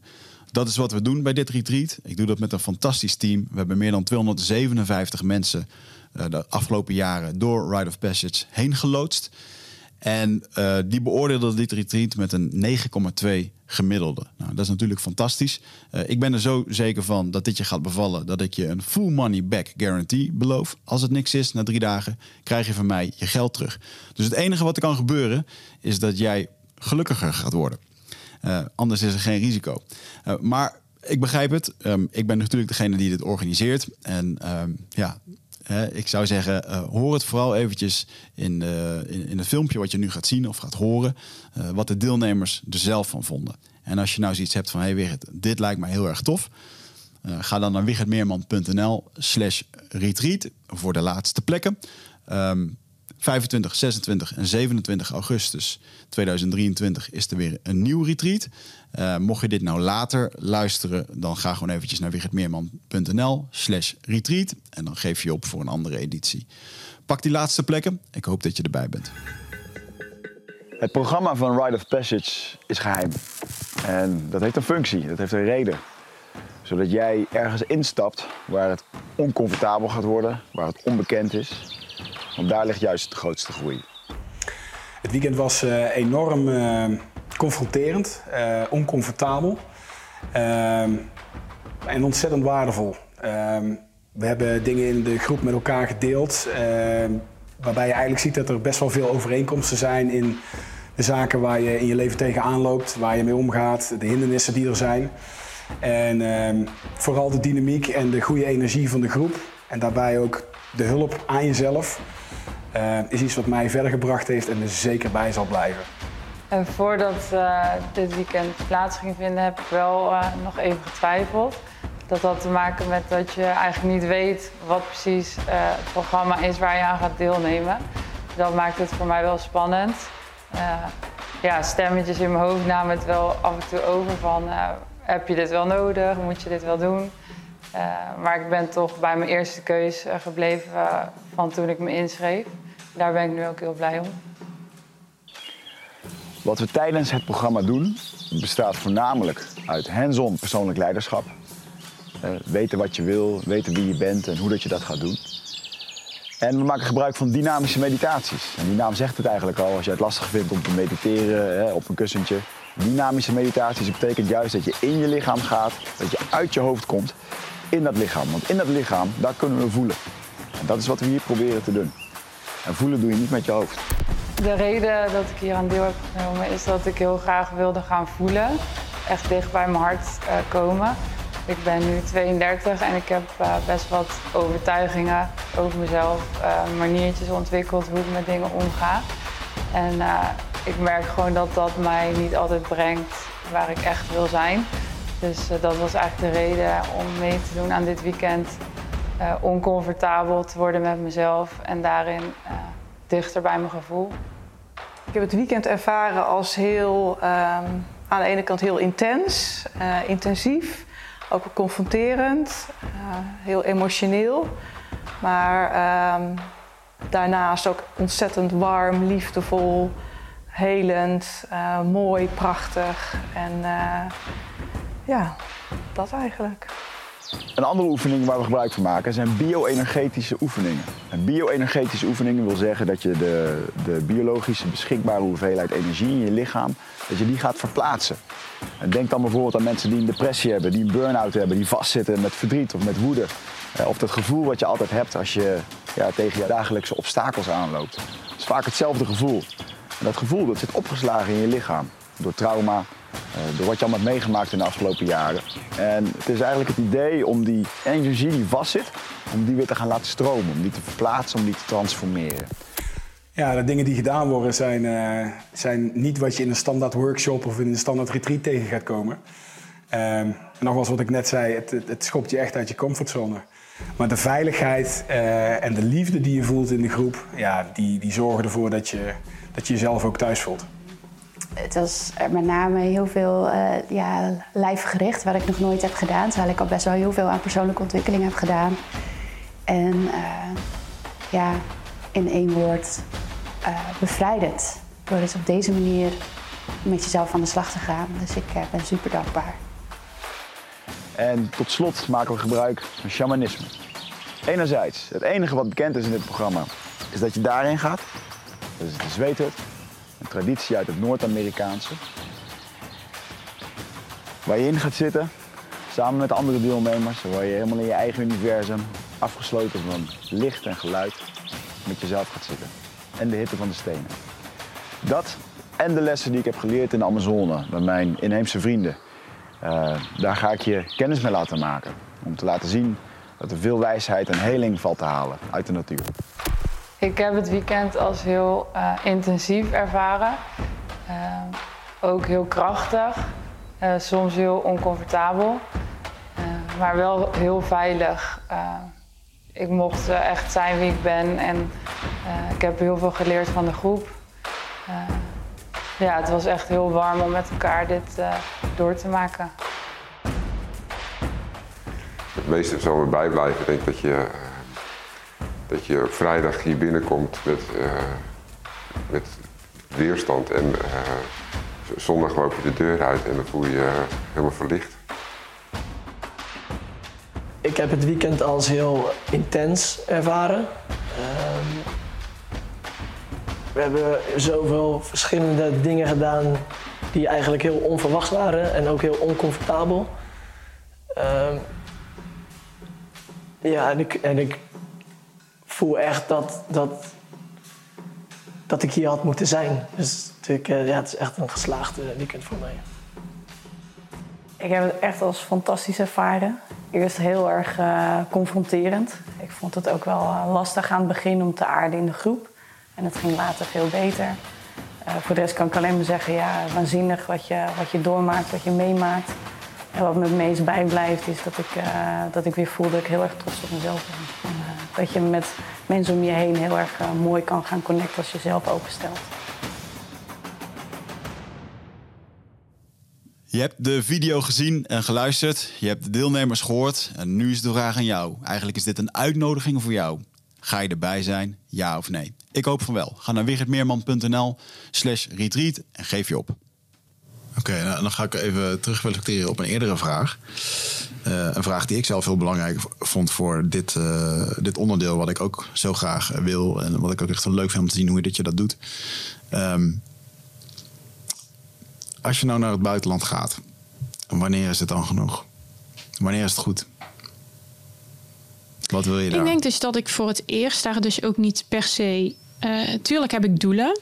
Maar normaal was dat bij mij veel concreter. Dus van, oh, uh, toen ik uh, vijf jaar geleden mijn eerste boek ging schrijven, weet ik nog dat ik destijds zei: ik ga echt een bestseller schrijven. Ik ga honderdduizend boeken verkopen. Had ik al helemaal bedacht. Mm. En nu uh, wil ik een miljoen boeken verkopen. Maar weet ik ook, als het er honderdduizend zijn, buitenland, vind ik het ook goed. Dus ik heb dat wel meer losgelaten. Het is niet dat ik denk, nou, als ik die af kan vinken, dan is het genoeg. Ik zie dit meer als mijn. Uh, ja, klinkt stom, maar mijn levenspad. Dit is gewoon waar mijn carrière naartoe moet. Ja. Dat is niet alleen in Nederland. Dat moet in het buitenland zijn. En daar is gewoon iedereen die in aanraking komt met mijn boek of met mijn werk, is voor mij pure winst. En misschien is dat ook wel het leuke, omdat ik dus wel uh, misschien dat lang niet heb gehad, maar nu echt wel kan zeggen: ik ben gewoon trots wat ik in Nederland heb kunnen bereiken. Ja. Dus ik ben daar al trots op. Ja. En het buitenland is zo'n grote stap. En dat kan ook één grote faalactie worden. Dus ik denk ook dat je daarvan moet zeggen. Ik ga ervan uit dat het een groot succes kan worden. Anders zou ik er nooit aan beginnen. Maar als het niet zo is, ja, dan wordt het een mooie vrouw voor de kleinkinderen. Ja. Snap je? Dat gevoel. Oma Kelly heeft het geprobeerd. Ja, toch? Je hebt in ieder geval de ballen gehad om iets te proberen. En ik denk dat dat het eh, hele ondernemerschap is, of het leven. Kijk, ik wil later niet terugkijken en denken, nou, dat had ik echt moeten proberen. Ja. Het was nog maar zo'n kleine stap. Ik had hier eh, bestsellers. Waarom zou dat niet in het buitenland werken? Ik kan het toch proberen dat ik het niet heb gedaan uit angst voor wat, snap je? Ja. Voor mij is het een verkeerde motivatie om te denken... ja, maar wat gaat dan de Nederlander daarvan vinden... dat ik naar het buitenland wil? Of hè, vinden ze me dan eh, alsof ik het hoog in mijn bol heb? Dan denk ik, ja, Nou, ik zie bijvoorbeeld nu. Engels, eh, Engels, Engels content plaatsen. Ja. Wo- wordt daar op gereageerd? In de zin Ja. van, eh, in de zin van eh, merk je dat je nieuwe volgers krijgt, dat de oude weggaan, Ja. zit daar een verschuiving in? Ja, absoluut. Dus er, gaan, eh, er zijn mensen eh, van alle smaak heb je natuurlijk weer. Hè? Dus je hebt de mensen die dus inderdaad vinden van... nou ja, je bent toch Nederlands, waarom praat je geen Nederlands? Je hebt de mensen die zeggen... ik volg je al jaren voor wat je doet en ik vind het zo cool en ik moet dit ook volgen... want ik ben zo benieuwd waar dit weer naartoe gaat. En dan heb je Ja. mensen die denken, ja, boeien, het maakt me niet uit, Nederlands of Engels. Ik volg Ja, alles, exact, vind het wel ja. prima. Dus ehm, je krijgt dan een verschuiving, ja. Ik krijg echt eh, ehm, eh, Nederlanders die afvallen... Hmm. En dan ineens allerlei buitenlandse namen die erbij komen. En ik denk, oh, wat grappig. Ja. En dat je ineens ja, dingen gaat zien dat mensen je taggen in allerlei andere landen. Dus inmiddels is het, eh, zijn de boeken dus ook in het buitenland uit. Dat, dat je denkt, Ja. hoe bizar, weet Heel je tof. wel? Dat je ineens contact hebt met van iemand tot Duitsland, tot Australië, tot Japan, die dan dat boek hebben gelezen en zeggen. Ja. I didn't know who you were, but this is amazing. Ja, dat vind ik gewoon zo cool. Dan denk Ja. je, ja, als je dat toch alleen al in je leven van 100 mensen kan horen, is dat toch te gek. ja, zeker. Ja, mooi. En wat, wat zou je uiteindelijk willen doen in het buitenland? Als, het, eh, als je carte blanche krijgt? Mm, ik denk dat wel boeken is wel mijn tool. Dus ik zou wel eh, daarin een, een bekende psycholoog slash schrijfster willen zijn. Ja. Die eigenlijk hetzelfde wat ik eh, al, al jaren hier verkondig in het buitenland verkondig. Waardoor een bepaalde groep mensen zich aangesproken voelt. Ja. Dus, ehm, en daarin sta ik denk ik open wat de manier gaat zijn. Weet je, wat, dat, ik, geloof ook wel wanneer eh, de wereld ineens je speelveld is en het mag eh, succes gaan hebben, ja, dan weet je niet wat er op je pad komt. Ja. Denk ik, eh, mijn moeder kreeg vroeger Dr. Phil, misschien heb je straks wel Dr. Kelly, weet jij veel. Ja. Ja, je moet echt, als je de luisteraars, als je, eh, je noemt Dr. Phil, als je een podcast wil luisteren die echt goed is. Ik ben groot fan van hem, staat echt in mijn top 5 van favoriete podcast. Nou, ik ben benieuwd. En daar is hij niet zo. ehm, kijk, toen hij vroeger op televisie was, daar zit natuurlijk altijd een, bepaald, een bepaalde laag over. En het is geregisseerd, of ergens is het geregisseerd. En, maar in die podcast is hij gewoon eh, zonder filter. Echt? Dan vind ik hem echt goed. Ja. Ja, ik vind het nog steeds. Ja, het, het was wel allemaal, inderdaad, wat je zegt op tv. Het was allemaal too much en het was Ah, eh, helemaal gemaakt. ja. Maar wat er werd gezegd, to the point, was gewoon boeiend. Ja. Was, en het klopt nog steeds. Ja. Ja, of, of voor, weet je, als je gewoon een instapper wil hebben, hij komt ook regelmatig bij Joe Rogan. En ja, die stelt hem echt ook grappige vragen. En dan, Oh, ja, dan hoor je hem gewoon luisteren. over, ja, bijvoorbeeld van die opiatenpandemie. In, eh, dat eh, iedereen Ja. krijgt daar pillen, pijnstillers. Als je gewoon twee keer, ik geloof, één, als je één keer pijnstillers krijgt, heb je een verslavingskans van 1 op 12. Nou, dat krijg je drie dagen. En vervolgens dan, eh, als je nog een herhaalrecept krijgt, dan wordt het al 1 op 6. Eh, en als je nog een keertje krijgt, dan, eh, dan wordt het eh 1 Big op de 3. business. Ja, dat is gigantisch. En, eh, en hij omschrijft dat dan ook al. En dan, want de grote grap is dat hij bekend is geworden omdat Oprah Winfrey op een gegeven moment aangeklaagd werd door de vleesindustrie. Ze had daar wat over gezegd. En die industrie heeft haar gewoon aangeklaagd van... joh, ehm, jij zegt dat eh, vlees eten slecht is. En eh, een grote rechtszaak. En Dr. Phil, die was toen bekend als... volgens mij, als ik corrigeer me als ik het verkeerd heb hoor... als er een luisteraar is die dit ook weet. Maar hij is toen ingehuurd door Oprah... eh, om body, body language ehm, te vertalen in de rechtszaak. Ze heeft toen dit en dat en dat gezegd. En, en dat moest er allemaal bijgehaald worden om een soort van te overtuigen dat er geen kwade zin in zat. En, en daardoor hebben zij een, eh een werkrelatie gekregen, waardoor hij uiteindelijk een plek in de show kreeg. groot, ja. gigantisch. Maar zijn podcast is echt grappig. en Oh, dan wat vertelt leuk. hij ook Ik dat moet hij, echt gaan. Ja, dat is dus, kijk, dat, dat zijn dus van die eh, dingen dat ik nog steeds denk, ja, er is nu heel veel, zijn natuurlijk heel veel nieuwe media en van alles en nog wat kan, maar nog steeds de expert. Het lijkt mij gewoon heel mooi als je niet alleen in Nederland, maar dus ook in het buitenland, gewoon een expert in het vakgebied bent. Ja. En zo ken je er zoveel, weet je wel. Je- Zeker. Brene Brown, Esther Perel, dat vind ik allemaal heel inspirerende vrouwen. Kijken natuurlijk ook vaak naar van wat die dan hebben gedaan. Ja. Ik denk, ja, dat, eh, dat lijkt me wel te gek. als je dat zou mogen bereiken. Ja, mooi. Mooie doelen. En hoe gaat het, uh, uh, het uh, vind ik leuk, uitgeefspelletje heb je nu zelf uh, gedaan. Jullie zijn een eigen uitgeverij begonnen. Wanneer kwam het moment dat je dacht, ehm, ik moet het gewoon zelf gaan doen? Um, nou ja, zeker niet in het begin natuurlijk. Anders was ik nooit bij een uitgeverij gegaan. Dus dit is allemaal door de jaren heen ontwikkeld. Dat ik dacht van, uh, ik ga überhaupt een boek schrijven. En een boek was succesvol. En dan ga ik nog een boek schrijven. En ik denk, hé, hey, dit is wel heel erg leuk. Kijk, wat ik wel in mijn karakter heb. Of dat nu privé is of zakelijk. Als ik iets doe, doe ik het goed. Hmm. En dan ga ik er alles overlezen en alles bestuderen. En dan wil ik precies weten van de hoed en de rand. En ik werk inmiddels al een zaak, met een zakenpartner acht jaar... die precies diezelfde karaktereigenschap heeft. Dus het was wel vrij snel toen mijn boek um, eerst succesvol werd... dat we al wel eens dachten... hey, um, we hadden daar al een hele eigen strategie op losgelaten. Vernieuwende strategie. Veel uitgeverijen zijn natuurlijk best wel mm. ouderwets en een beetje stoffig. En waren niet zo bezig met uh, social media marketing. En hoe pak je dat dan aan? Dat ze zeiden, ja, geloof ik kan dat veel beter zo. En geloof ik ga je zoveel meer uh, uh, publiciteit pakken. Of jaag je het zo aan bij een warme doelgroep, wat je achterban is. Dus we hadden op een gegeven moment daar zoveel over gelezen en onderzocht over niet alleen het uitgeefvak, maar ook het hele PR van een boek. Mm. Ja, als je dan steeds vaker in een situatie komt dat je denkt, ja, ik ben uh, anderen aan het vertellen hoe ze het moeten doen. Misschien kan ik het dan het beste gewoon zelf gaan doen. Ja. Zodat ik ja. het echt precies ga doen hoe ik er zelf zin in heb. En dat is eigenlijk de reden geweest. eh, ook omdat eh, Monique en ik samen al jaren andere ondernemers hebben geholpen met een bedrijf te bouwen. En een uitgeverij is natuurlijk niets anders dan een bedrijf. Ja.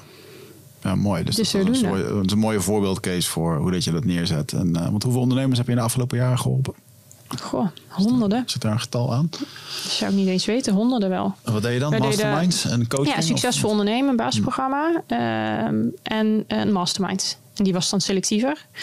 Maar eh, ja, ik, ik neem dan even de grotere programma's. Hè. Daar hebben honderden mensen in gezeten. Overal hebben we duizenden, denk ik, geholpen met eh, alle tips en tricks. En eh, ja, zijn we nu eigenlijk wel.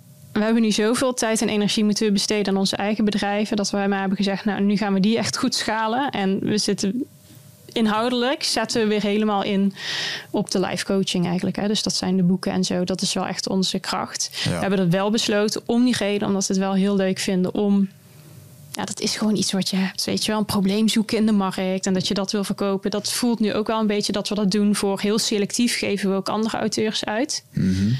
Eh, dat we weer hun product tot een succes mogen maken. Ja. Dus daar gaat nu een beetje onze business energie naartoe. Maar we hebben bijvoorbeeld over nee zeggen. Moonshot coaching, wat voornamelijk business coaching was af, de afgelopen jaren. En wat, we, wat ik zelf mag zeggen, best wel succesvol deden, heel veel klanten in hadden. Ja. Hebben wij dus heel bewust gezegd, vorig jaar einde jaar, we gaan geen nieuwe klanten aannemen. Terwijl we echt al Oh. ingeschreven masterminders hadden. Allemaal mensen die klaar stonden om te beginnen. Waar ontzettend veel omzet in zit. En zekerheid. Hmm. Omdat als je een buitenlandse droom hebt, kijk, je moet ook risico's durven nemen. En je kan niet alles tegelijk. Ja. Anders loop je zelf voorbij. Maar dat is dus ook wel een spannende, Ja. spannende stap. Kan ik me ook herinneren dat jullie op een gegeven moment geen alleen maar vrouwen gingen coachen? Geen Ja. mannen meer? Ja. Ik voel echt ontzettend gediscrimineerd daar dat ik niet mee kon doen. Ja, jullie waren gewoon echt eigenwijs, konden we niet meer werken. nee, op een gegeven moment. eh, dit, wij hebben grappig genoeg, acht jaar geleden toen we dus begonnen, zeiden we: we gaan niet zo'n bedrijf worden. Of zo'n coachingsbusiness, wat dan alleen vrouwen coacht. En dat we dan alles roze maken in de marketing en helemaal dat gevoel. En we hebben dus ook nul gediscrimineerd. We spraken iedereen, maar we deden met iedereen intakegesprekken. Omdat je wil weten. Bij ons kon je niet gewoon zeggen: ik- kom erin en ik betaal een paar duizend euro. Nee, we deden wel aan de deur selectie. En de mannen vielen gewoon elke keer af. Want elke keer was er toch iets waarvan we dachten: ja, nee. Ehm, gaat hij dit wel aannemen? Gaat hij daar wel dan het volle uithalen? Dus op een gegeven moment dachten we: ja, met die handselectie. Aan de voorkant komt misschien iedereen binnen, maar aan de achterkant blijven eigenlijk alleen de vrouwen open. Ja, dan Ja. moet je eigenlijk je marketingboodschap ook gewoon duidelijk gaan maken en zeggen we helpen alleen maar vrouwen. Interessant. Ja. goede keus. Ja. Hey, en nu eh, naar het, eh, het buitenland. Hè? Wat, ehm, ehm, wat is de strategie daarvoor? Hmm. Heb je die podcast gehoord van eh, James Clear en Ik ben een groot fan van James Clear. Eh, ik probeer me gewoon Tim dus iedere dag te veranderen. Tim ook. Ehm, ja. Hey, ze hebben een hele leuke eh, podcast gedaan. Volgens mij heb ik over, die wel gehoord trouwens. Ja, over eh, hoe hij zijn boek Atomic Habits tot een succes heeft gemaakt. En ik heb het toen naar Monique gestuurd. Ik zeg, je moet er echt even naar luisteren. Het is grappig. Want hij heeft een beetje dezelfde visie op hoe hij dingen aanpakt. Heel gericht om tot een succes te worden. Zonder dat je... kijk, wij proberen gewoon altijd, omdat het ook niet altijd mogelijk is, gewoon hoe kan je met zo min mogelijk budget zoveel mogelijk impact maken? En hoe kan je je tijd zo nuttig besteden dat je zeg maar eh, zonder dat je 28 poppetjes nodig hebt, toch heel veel kan bereiken. En ik denk dat vandaag de dag, dat is het mooie hè, wat we allemaal hebben, content is en blijft mijn strategie altijd. Gewoon zichtbaar zijn voor de doelgroep die je wil bereiken. Dus dat Ja. is vooral bij mij op Instagram en LinkedIn eh, veel. Dat is omturnen naar het Engels. En dus vooral op Engelse content gaan blazen. En wat de strategie is die daarnaast loopt, is dat we willen dat het boek in handen komt van de juiste mensen in het buitenland. Ja. Ehm, nu hadden we met de lancering in november Chris Jenner die het boek postte. Dus dat was wel echt grappig toen we net waren begonnen. En zij met haar 50 miljoen volgers dat boek Bizar, erop zetten. bizar, Toen dachten we wel echt, En- hoe is het mogelijk? Maar heeft dat dan, dan ben ik dus weer benieuwd, want ehm, heeft dat dan ook effect? Voel je dat in de, wat er gebeurt? Ja, in de, laat ik zo zeggen. Voel je Duizend procent. Kijk, dat het effect heeft, duizend procent. Want Ja. eh, zij heeft natuurlijk gewoon heel groot bereik. En het is vooral hoe mensen kijken naar haar, Ja. wat het grote effect heeft. Ja. Dus eh, uiteraard verkoop je daar boeken op. Alleen, ik denk niet, het is niet dat dat in orde van grootte gaat. Dat als jij eh, dus een micro-influencer hebt en die verkoopt omdat eh, hij of zij het post duizend boeken, dat Ja. omdat het Chris Jenner is, dat, ze, dat je meteen 6 miljoen boeken verkoopt. Nee. Want die echte engagement gaat natuurlijk hoe groter ook wel een beetje weg. Dus tuurlijk doe je daar wat op op sales, maar je doet nog veel meer indirecte sales. Dus iedereen die in eentje serieus gaat nemen en denkt: Oh, ik wil haar wel eens interviewen. Oh, ik wil haar wel in een podcast. Oh, eh, ehm, ehm, ik wil bijvoorbeeld wat we veel hebben gemerkt is boekhandels in het buitenland die zeiden: Wie ben jij? Ja. Ik lees jouw boek dan. Leuk dat je een succes bent in Nederland, maar hè, wat is je succes hier? Als dus zo'n bekende kop iets post, iedereen is daar veel meer. ehm, kijk, wij Nederlanders zijn best wel nuchter, maar daarin is iedereen: oh my god, this is going to be a hype.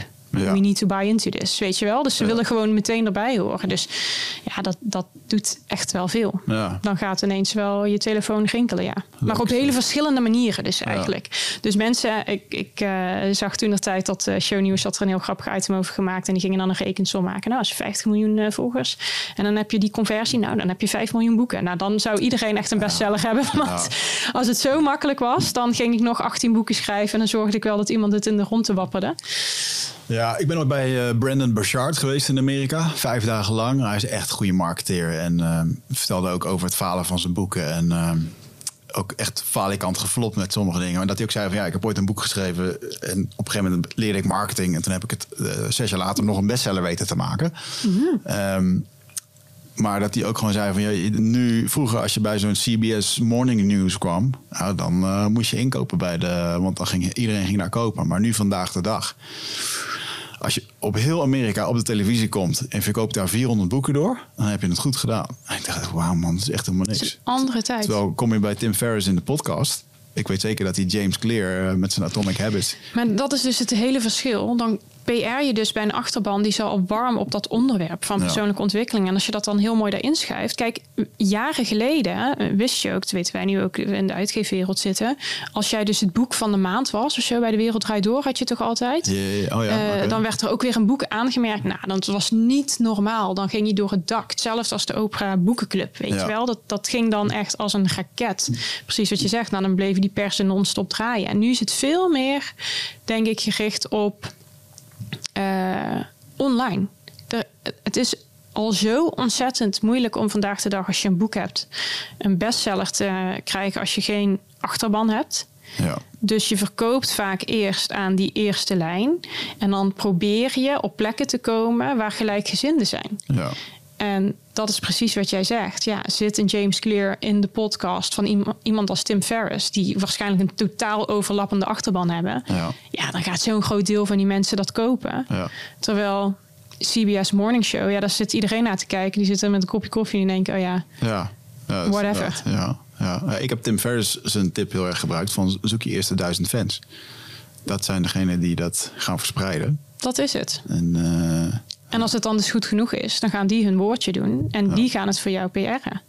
En ik denk dat dat het belangrijkste is. En daarom denk ik ook dat soms mensen onderschatten. Altijd denken, ja, maar hè, voor jou is het makkelijk, want je hebt een x grote achterban op LinkedIn of op Instagram. Eh, ten eerste begon ik daar niet mee. Die is door de jaren heen gebouwd. Maar je onderschat vaak ook je eigen kunnen. Want als jij paar honderd of paar duizend mensen hebt die je achterban zijn, al zit het in een nieuwsbrief of wat dan ook, die echt geïnteresseerd zijn in wat je doet. Die kunnen de springplank zijn naar van alles en nog wat. ja, Maar je moet wel heel goed weten wat je ze inderdaad brengt, ja, zodat je dat ook gaat verzilveren. En dan bouw je daarmee. Dus het zit niet altijd. Nou ja, dat merk je dus met. Kijk, voor mij is die celebrities zijn wel een strategie, omdat daar dus zoveel mensen naar kijken. Ja. En je doet er natuurlijk wel wat op eh, qua aantallen, maar vooral de impact die het verder heeft. Maar de echte sales zitten ja. veel meer Ja. in de hoekjes en de kiertjes van mensen die oprecht geïnteresseerd zijn in ja, wat je doet, al, Wat daar al warm op zijn. Ja, ja dat, eh, vanochtend werd ik nog wakker met een... eh, eh, omdat ik dus hem volg, Brandon, word ik ook getarget met van die advertenties. En had net een nieuwe podcast gelanceerd en liet hij een stukje uit horen waarin hij inderdaad zei van ja, ehm, waarom heb je deze week niet die Zoom call gehouden voor die acht of veertien mensen? Weet je, gewoon waarom doe je dat niet gewoon iedere week? Waarom heb je niet gewoon les gegeven of je kennis gedeeld? En, en dat is inderdaad wel waar het weer opnieuw mee begint. En, eh, Absoluut. Ja, ja, cool. Want je hebt best wel een grote community in Nederland. Ga je dat dan ook eh, verengelsen? Gaat dat langzaam naar Engels? De, met de, Ja. Jullie hebben de app toch, waar jullie de webinars in geven? En, Ja, dus die, die app die blijft. Die is in het Nederlands. Daar help ik mensen journalen. Dus eigenlijk in een paar minuten per dag. Ik geloof gewoon heel erg, mijn filosofie is van geen grote veranderingen, maar elke dag eigenlijk die ene procent. Hè? Ja. Wat ga je vandaag doen dat je wat meer voor jezelf kiest? En ik geloof als je die tien minuutjes aan jezelf besteedt, dan bouwt zich dat vanzelf uit. En dat is bijvoorbeeld wat die app doet. En in de basis, kijk, het is gewoon als ik schrijf. Ik hoop dat mijn Engels ooit zo goed wordt dat ik meteen in het Engels kan schrijven. Maar vaker zal het zijn dat ik natuurlijk gewoon in het Nederlands schrijf en dat vervolgens moet gaan vertalen. Dus eh, de boeken zijn de basis Nederlands, de app is Nederlands, maar ehm, alles wordt nu, is al Engels gemaakt of hè, wordt nu gedaan. En dat wil ik wel als eh, basis hebben. Want ik merk ook wel, kijk, ik heb een grote achterban en ik weet eh, dat er mensen zullen afvallen als dat zo is. Maar er zijn ook zoveel mensen die blijven. Ja. En zoveel Nederlanders die denken, boeien, Engels Ja. is toch helemaal prima. Eh, dus ja, ja, af en toe moet je ook wel die stappen nemen, denk ik. Ja, je moet vooral ook niet er voor iedereen willen zijn. nee. Dus ehm, dat wordt wel de hoofdmoot. Alle kanalen in het Engels. Ja, Ja. ja. mooi. Ja. Hey, en eh, als we het eventjes wat eh, kleiner maken. Je hebt ook een gezin. Ehm Werk-privébalans. Hoe kijk je daar tegenaan? Bestaat dat? Ehm, ja, ik, eh, ik geloof ehm, dat balans bestaat, maar wel alleen een balans die werkt voor jou. Dus er is geen perfecte balans. Zo van, nou ja, dat kan je copy-paste en iedereen kan dat zo doen. Ik geloof dat iedereen daar zijn eigen keuzes in moet maken. En eh, ik geloof wel dat ik die balans heb. Ik ben wel heel, wat ik mezelf heel erg heb aangeleerd. En wat ik natuurlijk anderen nu probeer aan te leren, is dat heel erg hoofd aan, hoofd uit. Ja, Dus waar ik ben, ben ik echt. Als ik aan het werk ben, dan ben ik niet bezig met wat er thuis allemaal moet gebeuren. En als ik thuis ben, ben ik niet bezig wat er allemaal op werk moet gebeuren. En ik denk als je daarin streng bent voor jezelf, in het moment zijn, dat je al heel veel rust ervaart in een heel druk leven. Ik denk dat wij onszelf allemaal heel erg gestrest maken. En dat heb ik zel- zelf ervaren jarenlang, omdat ik ook altijd van het multitasken was. En altijd alles tegelijk. En altijd nog dacht van, oh, ik had dat nog moeten doen. Of ik moet straks dat doen. Ik daar zo onrustig door werd. En dat ik nu elke keer denk, ja, weet je, het ondernemerschap is ook, er zijn altijd nog duizend dingen te doen. Dus als ik thuis kom, omdat ik denk, hè, eh, het is half zes, ik moet gaan koken. Ja, dan zijn er echt nog wel heel veel dingen die eigenlijk nog op dat zakelijke bordje liggen. En dan denk je, ja, morgen weer een dag. En nu ben ik hiermee bezig. ja, ja. En dat is vaak al balans, weet je wel. Gewoon in het moment zijn en gewoon doen wat op dat moment onder je neus gebeurt. ja, Dat scheelt een hoop. ja zeker. Eh, hoe oud zijn je kinderen? Drie en zes. Drie en zes. Dus die, eh, die kleinste die gaat nu ook naar, eh, naar school toe. Ja. En ehm, dan ben ik wel heel benieuwd naar. ehm, en misschien is het een beetje een vraag met open doel, maar hoe kijk jij tegen het huidige schoolsysteem aan? Ehm, daar mag wel heel veel gebeuren. Zo kijk ik daar vooral tegenaan. Dat zeg je heel netjes. Ja, ja, ik vind dat. eh, en ik heb laatst daar een heel eh, dingetje mee gehad in Boulevard al. Toen ging het over eh, wat de seksuele voorlichting nou precies was op school. En daar had ik ook wel een mening over. Wat, wat niet helemaal aansloot bij mijn eigen overtuigingen. Kijk, het schoolsysteem is gewoon verouderd. En dat is niet de nadelen van eh, eh, juffen en meesters. En hoe die elke dag hun best doen. Want echt eh, niet normaal. Met 30 kinderen in de klas, waar je vaak nu één lerares voor ziet staan. Dan denk je, hoe dan? Maar ik vind inhoudelijk in de lagere groepen helemaal leuk. Weet je wel, wat daar gebeurt. Eh, maar hoe ouder ze worden en welke kennis we tot ons nemen. Hè, of die kinderen tot zich laten nemen. Denk je soms, ja, is dat nog nodig? Kun je dat op een andere manier inrichten? Ja. Maar ik geloof ook dat het een heel ding is om dat te doen. Dat, kijk, kritiek hebben op iets is één. Daar hadden toevallig Monique en ik straks in de auto nog over. Heel veel mensen hebben kritiek op hoe anderen iets doen. Alleen, wat is dan de oplossing? Ja. En wie gaat dat fixen? Ga het zelf maar eens beter doen. Dus natuurlijk Ja. weer de andere kant. Ja. Maar ja, ik weet niet hoe jij dat ziet. Nou, ik heb nu een dochtertje van vijf en eh, ik heb op het punt gestaan om zelf een nieuwe school te soort van op te richten, mee te helpen. En eh, kwam er al snel achter dat dat een, eh, een bepaald systeem is wat echt hele, ja, heel mo- moeilijk.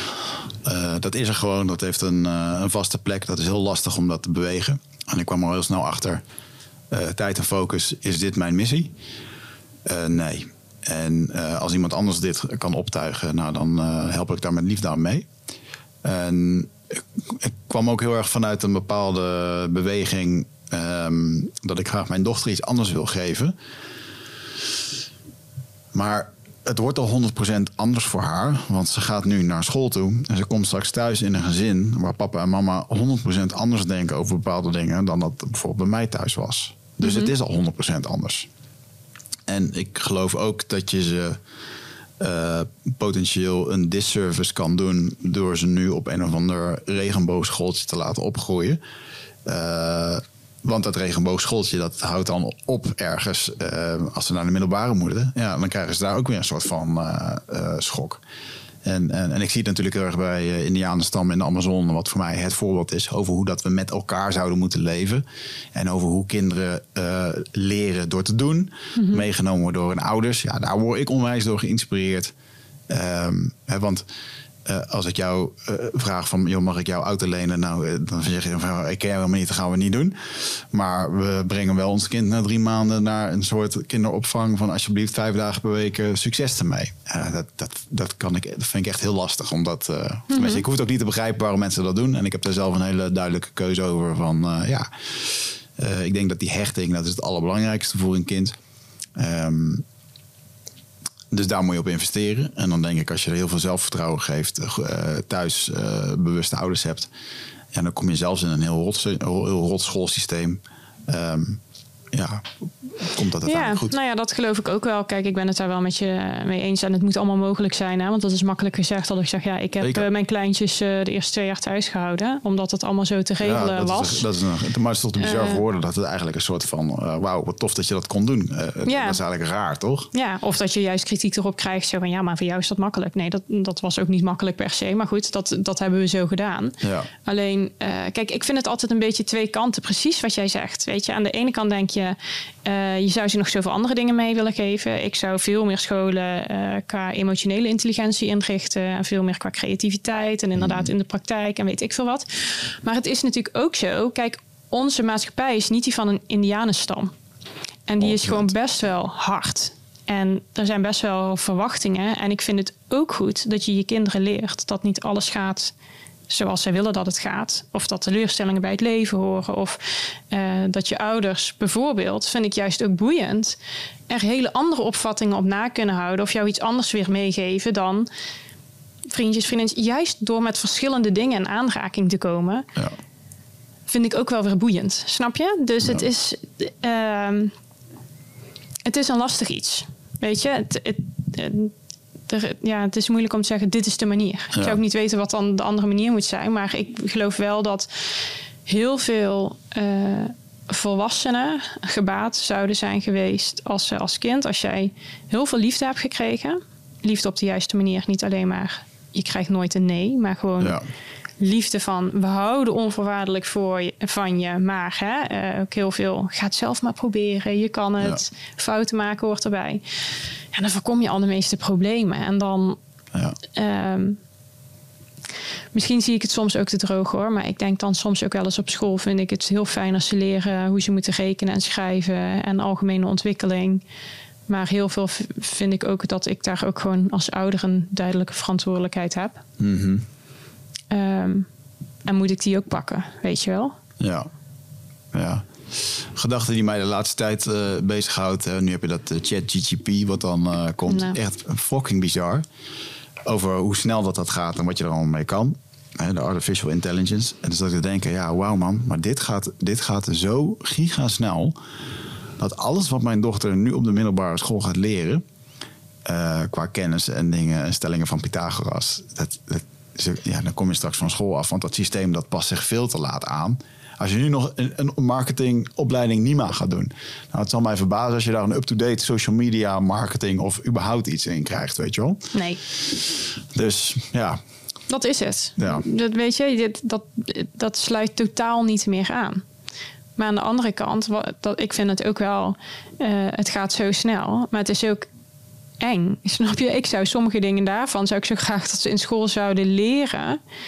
Hoe ga je juist om met het internet en met privacy en met social media? Want daar zijn al die kinderen de hele dag mee bezig. ja. Weet je? En met echte connecties maken met mensen in een wereld die overwegend digitaal is en dat soort dingen. Aan de ene kant hebben al die ontwikkelingen hebben, eh, ik bedoel waarschijnlijk hebben mijn ouders ook zo gesproken en hun ouders weer over oh, het gaat allemaal zo snel en al die ontwikkelingen. Maar ik geloof Ja. wel echt dat wij nu in een mega eh, Transitie. hyper zitten, ja. eh, transitie zitten. En dat je, ik kan AI al bijna niet bijhouden. En ik vind mezelf een jonge, hippe moeder die ingecheckt is. Hoe ga ik mijn kinderen hiermee om laten gaan? En beschermen ook tegen de gevaren van dit soort dingen. Want Ja, zeker, ja. Wat, wat- is jullie, eh, eh, eh, jullie telefoonstrategie thuis met kinderen? Een schermstrategie? Wat is de, zijn Nou, we hebben niet echt een strategie. Ik probeer ze zoveel aan te bieden op andere vlakken dat het scherm niet het allerleukste is wat er te krijgen is. Dus eh, veel naar buiten en veel spelen en afspreken en juist dat sociale. Ehm, ze mogen wel op een scherm, ze mogen natuurlijk geen social media. Maar eh, ja, die van mij zitten ook op YouTube. Met een leeftijdbegrenzing. En dan zit ik nog mee te loeren. En Ja. eh, ik moet zeggen, kijk, die van mij zijn heel klein, hè, drie en zes. Dus als ik hoor wat ze eruit halen, is het allemaal heel boeiend over hoe werkt een vulkaan. En weet je wel, dus dat soort dingen leren ze. Ja, ja, ja. Ze leren Engels, Ja. Ja. heel goed. Ehm, maar die lol zal snel voorbij zijn. Ik denk als ze twee, drie jaar verder zijn. Nu hoor ik wel alles. eh, eh, ik wil TikTok. Nee, je mag geen TikTok. Oh. Eh, ja, maar ik zie dan kindjes die TikTok hebben. Er gaat- zitten natuurlijk ja. YouTube-filmpjes. Ah, en er zo, zijn er ja. kinderen Ja. die dan TikTok hebben. Ja. Ik wil ook op TikTok. Ja.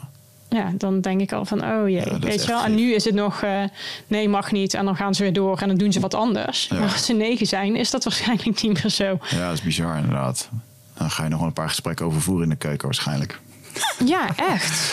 En het is gewoon lastig. Want ja, eh, nogmaals, jaren terug zeiden mijn ouders ook... oh, een telefoon, oh, en social media. En het, het, alles heeft twee kanten. En ehm, ik hoop dat, en dat moeten we maar hopen... dat bijvoorbeeld de stelling van Pythagoras, dat soort dingen... die stelling boeit niet meer. Maar als je als mens en als kind logisch leert nadenken...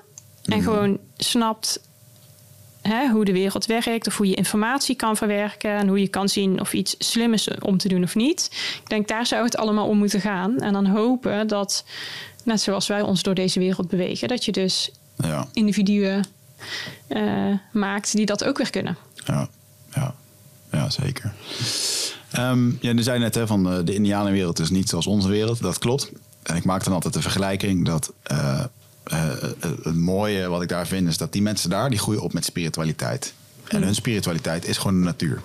Want zonder die natuur heb je geen huis, heb je geen eten, et cetera. En wij gaan hier in onze maatschappij vaak pas op zoek naar die spirituele connectie op het moment als we tegen de muur aanlopen. En um, dus ik denk, hè, het, het, geloof in iets groters of iets buiten onszelf, dat dat belangrijk is. Ik denk voor een stukje vertrouwen, um, uh, innerlijke rust, ja, wat dat dan ook mag omvatten. Hoe, um, uh, hoe zou je jouw spirituele connectie omschrijven? Van helemaal niet en boerenverstand naar uh, een nuchtere spiritueel. Ja, ja wat is dat voor jou dan? Uh, ik denk dat ik heel rationeel ben. Heel goed nadenk en uh, logisch beredeneer, strategisch denk. Maar ook heel invoelend, denk ik, ben geworden. Ik was altijd wel intuïtief, maar ik negeerde dat misschien een beetje. Hmm. En dat veel meer ben geworden. En ik, heel eerlijk, ja, ik kom gewoon uit zo'n... Ik noem het altijd maar een beetje een Limburgs... Uh, middenklasgezin, ook een beetje het boerenleven, zo van uh, spiritueel. Ja, sorry, daar kunnen ze helemaal niks mee, weet je. Dus uh, het was allemaal super nuchter, super down to earth. En ik heb daar eigenlijk niets mee gedaan tot uh, ik een partner kreeg die juist al heel jong spiriwieren was en overal mee bezig was. Dat vond ik al heel boeiend, want ik ben wel heel nieuwsgierig en ik, sta, ik vind authentieke mensen leuk. Dus ik vind het wel altijd heel boeiend om erover te leren. Mm -hmm. En eigenlijk pas toen ik uh, een vriend van mij verloor, die in een auto-ongeluk uh, terecht kwam. Ik ben ook gewoon spiritueel geworden, omdat je op een gegeven moment gewoon gekke tekenen krijgt en denkt: dit is raar. Mm. Dit is rationeel niet meer echt te verklaren. Ja. Dus. Um, en wat, ja. was, wat was dat specifieke moment? Ja, gekke momenten dat je um, een radio aanspringt die je niet aan hebt gezet op zijn liedje. Mm -hmm. Weet je wel, dat soort, daar begint het dan een beetje mee. Of ja, uh, ja het, het hele rare dingen heb ik meegemaakt met een ergo die begint te tikken en morsen gaat uitslaan. En ik morsencode, daar had ik nooit bij stilgestaan. Maar ik had heel erg het gevoel, ik moet een bepaalde film gaan kijken, Interstellar. Ja, ja, ja. Waar wat over mm -hmm. morsecode. En daar kwam dan ook weer een boodschap uh, voor de grap gingen we dat met z'n tweeën analyseren. Wat, waarom tikt dat ding zo graag? En kwam er dus gewoon echt een bericht. Nou, dat was, mm. we hebben heel veel gekke dingen meegemaakt. Dat ik denk, ja, dit is allemaal. Uh, ik denk dat veel mensen die misschien iemand hebben verloren en het willen zien, wel hebben gemerkt dat ze misschien spiritueler zijn geworden, omdat ze gewoon tekenen krijgen dat ze uh, denken. Ja. Dit, uh, dit overstijgt in ieder geval de zintuigen die ik normaal gezien heb en waar signalen binnenkomen. Dus gewoon nog iets extra's. Ja, ja. want dat dus. is natuurlijk wel interessant, hè? want je bent opgeleid, even wetenschappelijk, uh, met onze zintuigen. Ja. Maar ja, als we inderdaad kijken naar de zintuigen, ik bedoel, een hondenfluitje horen wij niet. De wifi zien we hier niet, maar die is er wel. Dus Dolfijn, hoe ze communiceren. Ik geloof dat wij maar 3% van alle kleuren kunnen zien. Ik weet niet hoeveel meer kleuren er nog zijn, maar dan wordt het echt eng. Ja. Ja, en je hebt een mooi vakgebied. Hè? Je hebt de parapsychologie. Dus dat zijn psychologen die zich eigenlijk de hele dag bezighouden met uh, dingen als uh, vorige levens, uh, tekenen van mm. Geesten, of hoe je het wil noemen, hè? signalen krijgen. dus bijvoorbeeld ook verhalen onderzoeken van een kind van vijf, uh, wat in Amerika wordt geboren, maar ineens uh, Duits spreekt en het heeft over hoe die in de hè, Tweede oh, wow. Wereldoorlog woonde, ja. bladibla een straat benoemt. En dat klopt dan allemaal. Ja. Dus die dat gewoon wetenschappelijk gaan onderzoeken. Kijk, dat zijn natuurlijk de vakgebieden waar uh, commercieel weinig aan te verdienen is. Dus waar niet het grootste budget naartoe gaat. Dus waar ook niet altijd snel genoeg ja. Uh, de grootste stappen kunnen worden gezet. Maar ik vind het wel boeiend. Ja, zeker. Ja. ja er is er een uh, bekende onderzoeker, meneer Shield, Shieldrake. Die zit ook in een podcast, onder andere bij Joe Rogan. In Engeland zit hij volgens mij. En die doet dan onderzoeken met... Uh, zet vier mensen in een kamer. Drie denken eraan één bepaald hmm. cijfer. En die andere moet dat dan... En doen ze dat met kinderen ook. En uh, is fucking bizar. Ja. En eigenlijk ook gewoon... Ja. Dat soort dingen. En ook met bijvoorbeeld heel veel onderzoek naar bijna doodervaringen. Mm -hmm. Dat soort dingen. Ja dat mensen zeggen, ja, dat kan dus gewoon niet. Ja. En dat die mensen dan kunnen omschrijven hoe ze gewoon boven het operatiebed. Ja. Dat ze hebben gezien wat, of hebben gehoord wat de dokter zei. Wat, maar ook niet alleen dat, want dat kan je misschien nog horen als je daar ligt. Al ben je geflatlined, is dat heel apart. Ja. Maar ook zeggen van, ik weet dat hamertje had rode handschoenen aan. Dat, allemaal van dat typische dingen. Ja ja, ik vind dat wel heel leuk. En ik denk wel dat spiritualiteit is enigszins natuurlijk dat, hè? Mhm. Van eh, wat kunnen we allemaal niet met onze zintuigen nu ontvangen, wat er misschien wel is. Mhm. Dus ik geloof heel erg in eh, dat ik het niet kan horen of zien, wil niet zeggen dat het er niet is. Maar ook Ja. het hele stuk eh, kwantummechanica. en in hoeverre maak je je eigenlijk werkelijkheid. En precies wat jij zegt, eh, zoveel jaar geleden, van heksen tot nu nog de Indianenstammen, de hele natuur. ehm, ja, eh, wat mensen daaruit halen tot eh, paddo's gaan eten. Ja, ik vind, ik vind dat gewoon allemaal super boeiend. Ik wil gewoon Je alles nog, je wel. moet nog steeds een keertje ayahuasca gaan drinken. En ja, dat we- heb ik. De, ja, ik, En dan gaan we nog een keer een podcast opnemen. Want ik hoorde jou daar toen over bij Giel. Want die begon daar Ja. toen over. Toen noemde hij ons ook nog. Want wij hadden hem aangestoken daarmee. Maar, maar wij- dat wij- lijkt mij dus dood. Ja. Hmm. Want? Omdat ik dan volledig de controle verlies, denk ik. Hmm. Eh, ik heb gewoon graag de controle. Eh, ik hoor iedereen zeggen over dat hoe ze zich eh, onderkotsen en van alles en nog wat. Het is dus ook niet wat me meteen aanspreekt, zeg Nee. maar. Kijk, en ik moet ook zeggen, met ayahuasca, ik snap nog dat mensen gemotiveerd zijn om bepaalde stappen te nemen als je zegt, ik zit echt ergens mee Ja. en ik heb iets nodig en misschien is het dat. Ik ben eigenlijk een heel tevreden, gelukkig mens. ja. Ik denk, wat ga ik dan weer allemaal voor een demon Ja, op nou, me aftrekken? nou, Misschien dan- kom ik allerlei dingen tegen waar, wat, die ik gelukkig ben vergeten. En eh, weer nieuwe trauma's gaan opleveren. Ja, nou, ik denk wel dat je daar wat zegt van. Je kan, ehm, ehm, je kan blijven roeren in de bak met trauma's. En, en dat is als een bak modder die onder je ligt. En ja, dan kan je hem blijven graven, weet je wel. En ik geloof op een gegeven moment inderdaad wel dat er een punt is. Oké, ik ga nu voorwaarts en het is nu klaar. En eh, inderdaad, heb je dat goed verwerkt, ja of nee? Eh, maar ik denk ook dat het... eh, Het is natuurlijk ook. Onder, de, India, de Indianen zeggen het ook als het is onderhoud, hè? want zij hebben daar geen ziekenhuis, dus geen dokter. Dus als je ziek wordt, is het eigenlijk te laat. Dat is waarom zij iedere week drinken. En dan dus ook ja, je lichaam reinigt van, eh, met overgeven. Maar goed, als je het overgeven heel erg vindt, dan zou je natuurlijk ook gewoon een keer paddenstoelen kunnen eten. Er zijn allerlei opties. Nee, zeker. Kijk, ik, dat is het leuke. Ik zeg, ik zeg nooit nooit. Maar ik vind het gewoon leuk dat je van alles hebt. Ja. En dat vandaag de dag, juist door podcasts en YouTube en weet ik veel wat. Je hebt zoveel kanalen en zoveel mensen die... Zoveel mensen, zoveel wensen. Je komt met zoveel andere dingen in aanraking. Hoe mooi is dat? Ik bedoel, toen ik voor de lancering van mijn boek in Amerika was... toen drong pas bijvoorbeeld tot me door... hoeveel mensen daar gewoon aan medicatie verslaafd zijn. Ja, En dan denk ik, hoeveel andere opties zijn er dan nog... Ja. En voor de een zal het werken om een keer een cursusje te doen. De ander gaat ayahuasca doen en dat is eh, life-changing. En zo is er voor iedereen wat. Dus ja. Ja. ik vind het... Ik wil sowieso altijd alles weten. Ik ben super nieuwsgierig. Dat ik het ga doen, is weer een andere stap. Ik geef je straks in ieder geval de theoriecursus Nou, mee. kijk, Dan kan je dat lezen. En, eh, maar dan ben ik wel heel erg benieuwd. eh, Wat is voor jou een... eh, eh, hoe zou je dat zeggen? Een, eh, een overstijgende ervaring geweest. En dat kan natuurlijk zijn in het, in het kinderschap. Of in het, eh, maar dat je echt zoiets had van... Wauw man, dit, dit, there's, there's so much more to life. En ja, hier gaat het eigenlijk om. Of dat je een bepaald inzicht had... wat voor jou eh, heel veel veranderde. Nou, ik denk dat dat is natuurlijk echt mega cliché. Eh, maar dat is wel het moment dat ik moeder werd. Dat was wel voor mij het, meer de ervaring dat ik dacht... ineens ben je niet meer de center of attention in je eigen leven of zo. Ja. Dat je een soort van een stap terug doet... en dat een baby echt helemaal lak heeft aan wat jij denkt te moeten gaan doen en Ja. vindt. En, want die moet gewoon verzorgd worden en klaar dat was voor mij wel. Kijk, het moment zelf natuurlijk dat je als vrouw een kind krijgt, is best wel een moment. Maar eh, het heeft mijn leven zoveel. Het heeft zeg maar van dag tot dag creëert het. Het is elke dag chaos. Maar in mijn hoofd heeft het heel veel rust gegeven. Ja. Omdat ik gewoon heel goed weet wat ik het allerbelangrijkste vind. En ik kan dus veel makkelijker ook nee zeggen.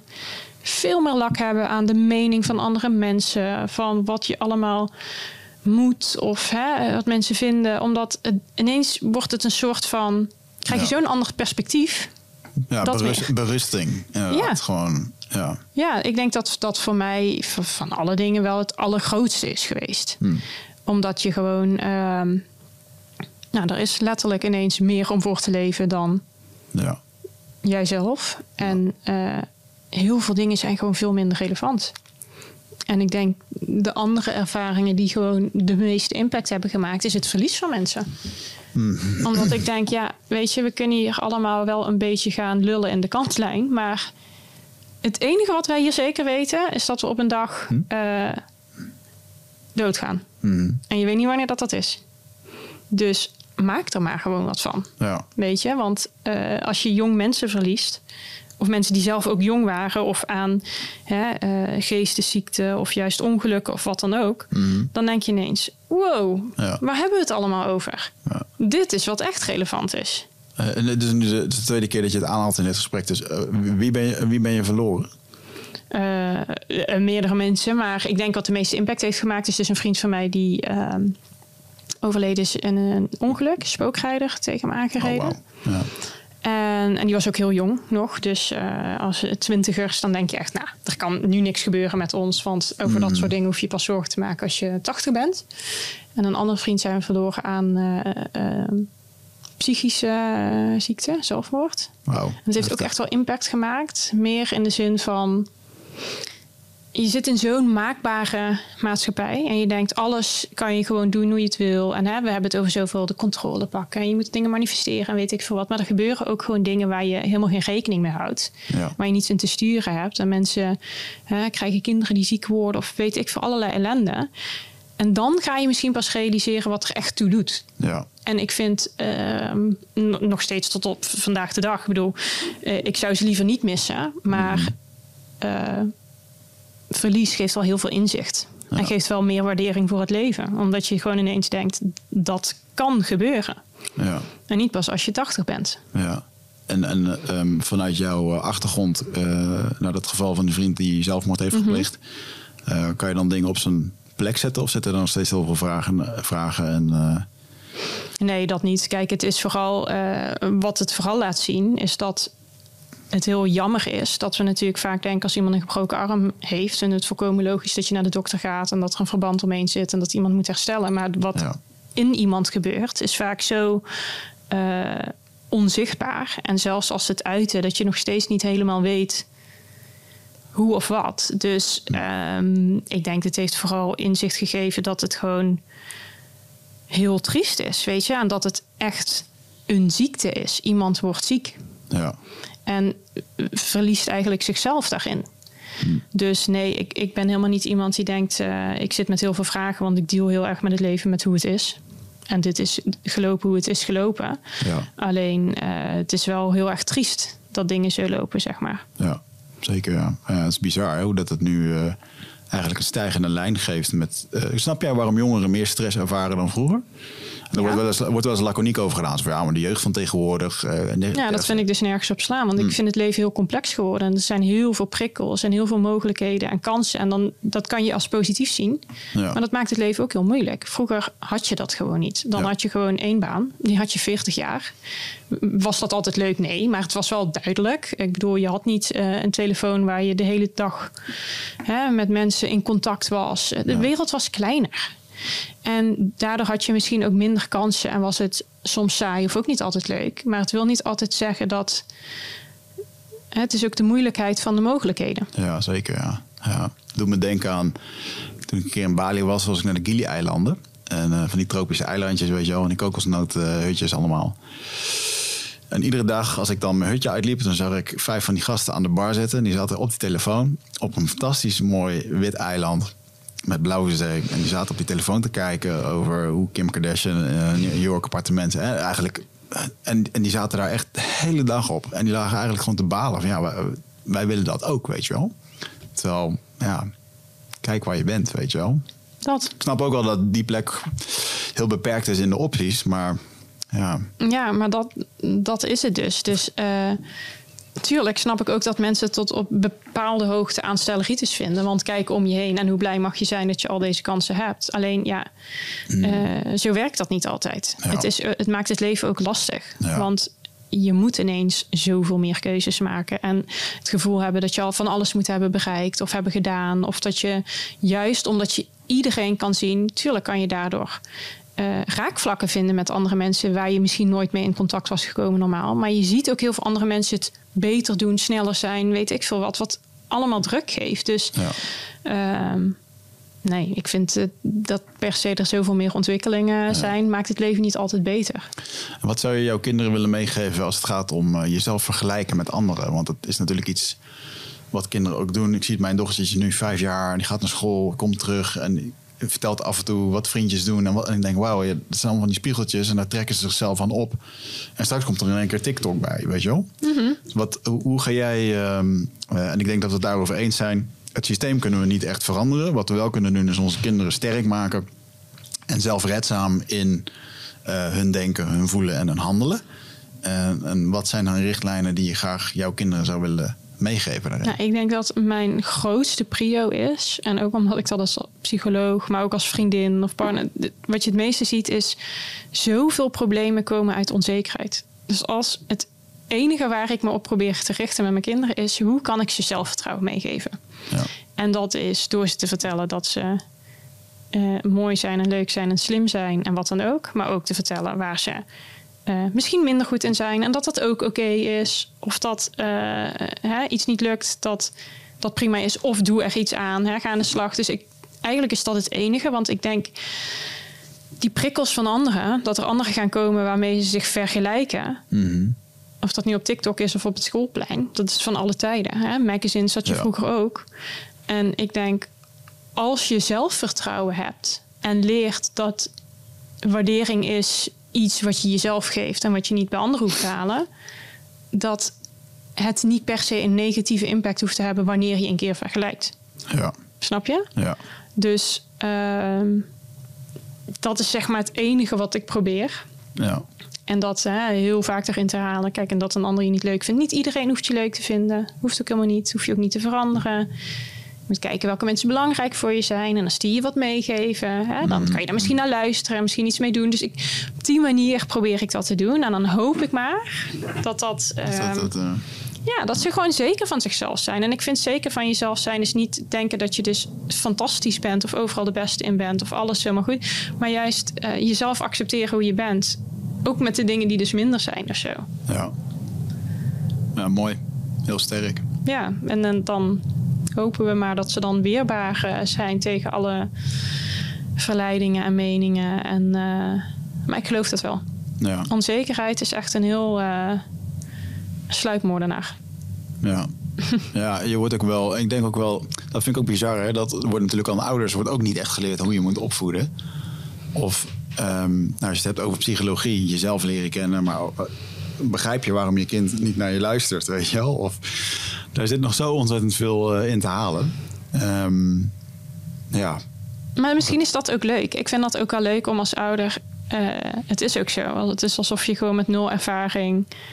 Moet je ineens wordt, je, wordt de rol van je leven je gegeven. En moet je gewoon een feilloos product afleveren. Dat is een beetje ons gevoel of zo. ja, En ik probeer juist mijn kids heel erg mee te nemen in menselijkheid. ja, Ook voor te doen dat ik ook niet alles goed doe. ja. Of dat ik fouten maak en dat je die kan herstellen. Of dat je iets eh, verkeerd kan aanpakken en sorry kan zeggen. Of dat soort dingen. Want ik denk altijd van...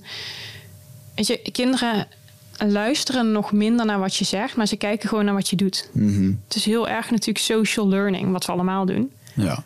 En dan denk je, als ik, als ik gewoon het goede voorbeeld geef... dan gaan ze dat hopelijk kopiëren. En ik denk dat ze dan ja, zich ook veilig genoeg voelen om zelf fouten te maken en daar weer van te leren. En ik, ja, ik neem ze daar wel in mee. ja. Ik ben niet zo de, de ouder, het orakel, alwetend. Ik weet alles. Zeg jij, ik weet soms ook niet. ja. Wat denk jij? Weet je wel, dat we, we zitten al een beetje zo op hetzelfde Leuk. Ja. niveau te sparren. En je, je zal je verbazen hoeveel boeiende dingen er uit kinderen komen. Dat je denkt, nou, ik is serieus goed bedacht. Ja, mooi. Ja. Er is nog een heel mooi boek. Dat heet eh, Jagen, eh, Verzamelen en Opvoeden. Ja, die moet ik nog lezen. Ja, het is echt goud. Van een mevrouw die dus echt zo'n... Ze beschrijft het zelf wel mooi. Ik had zo'n soort kind, een soort situatie... waarbij dan op televisie een nanny wordt ingevlogen... en die gaat 24 uur naar jou kijken wat je nou eigenlijk aan het doen bent. En eh, ging naar al die stammen toe eh, voor de werk. En ik kwam erachter, die kinderen daar hebben dat gewoon niet. En, en iets wat me heel erg is bijgebleven... en wat ik ook echt mee resoneer... is dat ehm, in onze cultuur... er wordt van jou verwacht dat, dat je alles goed doet. Eh, goede ondernemer goede minnaar, goede partner, uh, goede vader, goede moeder. Al die rolletjes. En dat wordt allemaal in dat huisje waar we met z'n allen wonen. Met die vier kamers moet het allemaal gebeuren. En uh, wat zij ook zegt, van ja, bij zo'n stam word jij als moeder, als je uh, een kind baart, wauw, je wordt zo ontzorgd. Want hè, dan heb je drie moeders die kunnen dit even doen, dan heb je dit. En, en dus je hebt veel meer ruimte gewoon om zelf gewoon te doen waar je goed in bent. En sterker nog, het kind kan zelf naar iemand toe gaan van hey, ja, ik kan het misschien niet zo goed vinden met mijn vader op dat vlak. Nou, ga ik het wel bij die halen, weet je wel. En dat zie ik ook bij die stam. En dat is echt goud waard. Uh, vandaar ook het gezegde, ja, it takes a village to raise a child. En dat, dat is ook ja, en dat is denk ik wel heel slecht hoezeer wij dat zijn verloren vandaag de dag. Hmm. In heel veel gemeenschappen en zo. Ja, ik word daar vaak graag op aangekeken dat wij heel vaak gewoon met vier generaties onder één dak zijn. Dus kindjes en ik en mijn ouders zijn er heel veel, uh, helpen echt mee. Maar zelfs mijn grootouders nog, die gewoon 85 zijn. En, Wat een gift uh, dat je dat nog hebt. Ja, ja, echt heel fijn. En waar ik echt ook mee kan praten en van hun wil leren en wil weten hoe hebben jullie dit aangepakt. Maar die echt een helpende hand. Dus wij. Ehm, misschien was dat ook een beetje dat, mijn Limburgse kom af, waar dat ook iets meer was. Hè? We doen het samen en je bent voor elkaar en je hmm. gaat elkaar ontlasten. En het, het, is niet redelijk om te doen wat we vandaag de dag vinden dat we allemaal moeten doen. Dus inderdaad die topouders zijn, maar ook een carrière hebben. En dan ook een bloeiend sociaal leven. En dan ook die hele morning routine. En we moeten nog sporten en weet ik veel. Hoe dan? Hmm. Dat kan bijna niet als je dat allemaal alleen moet fixen. Ja. En als je een systeem hebt waarin je meer op elkaar terug kan vallen.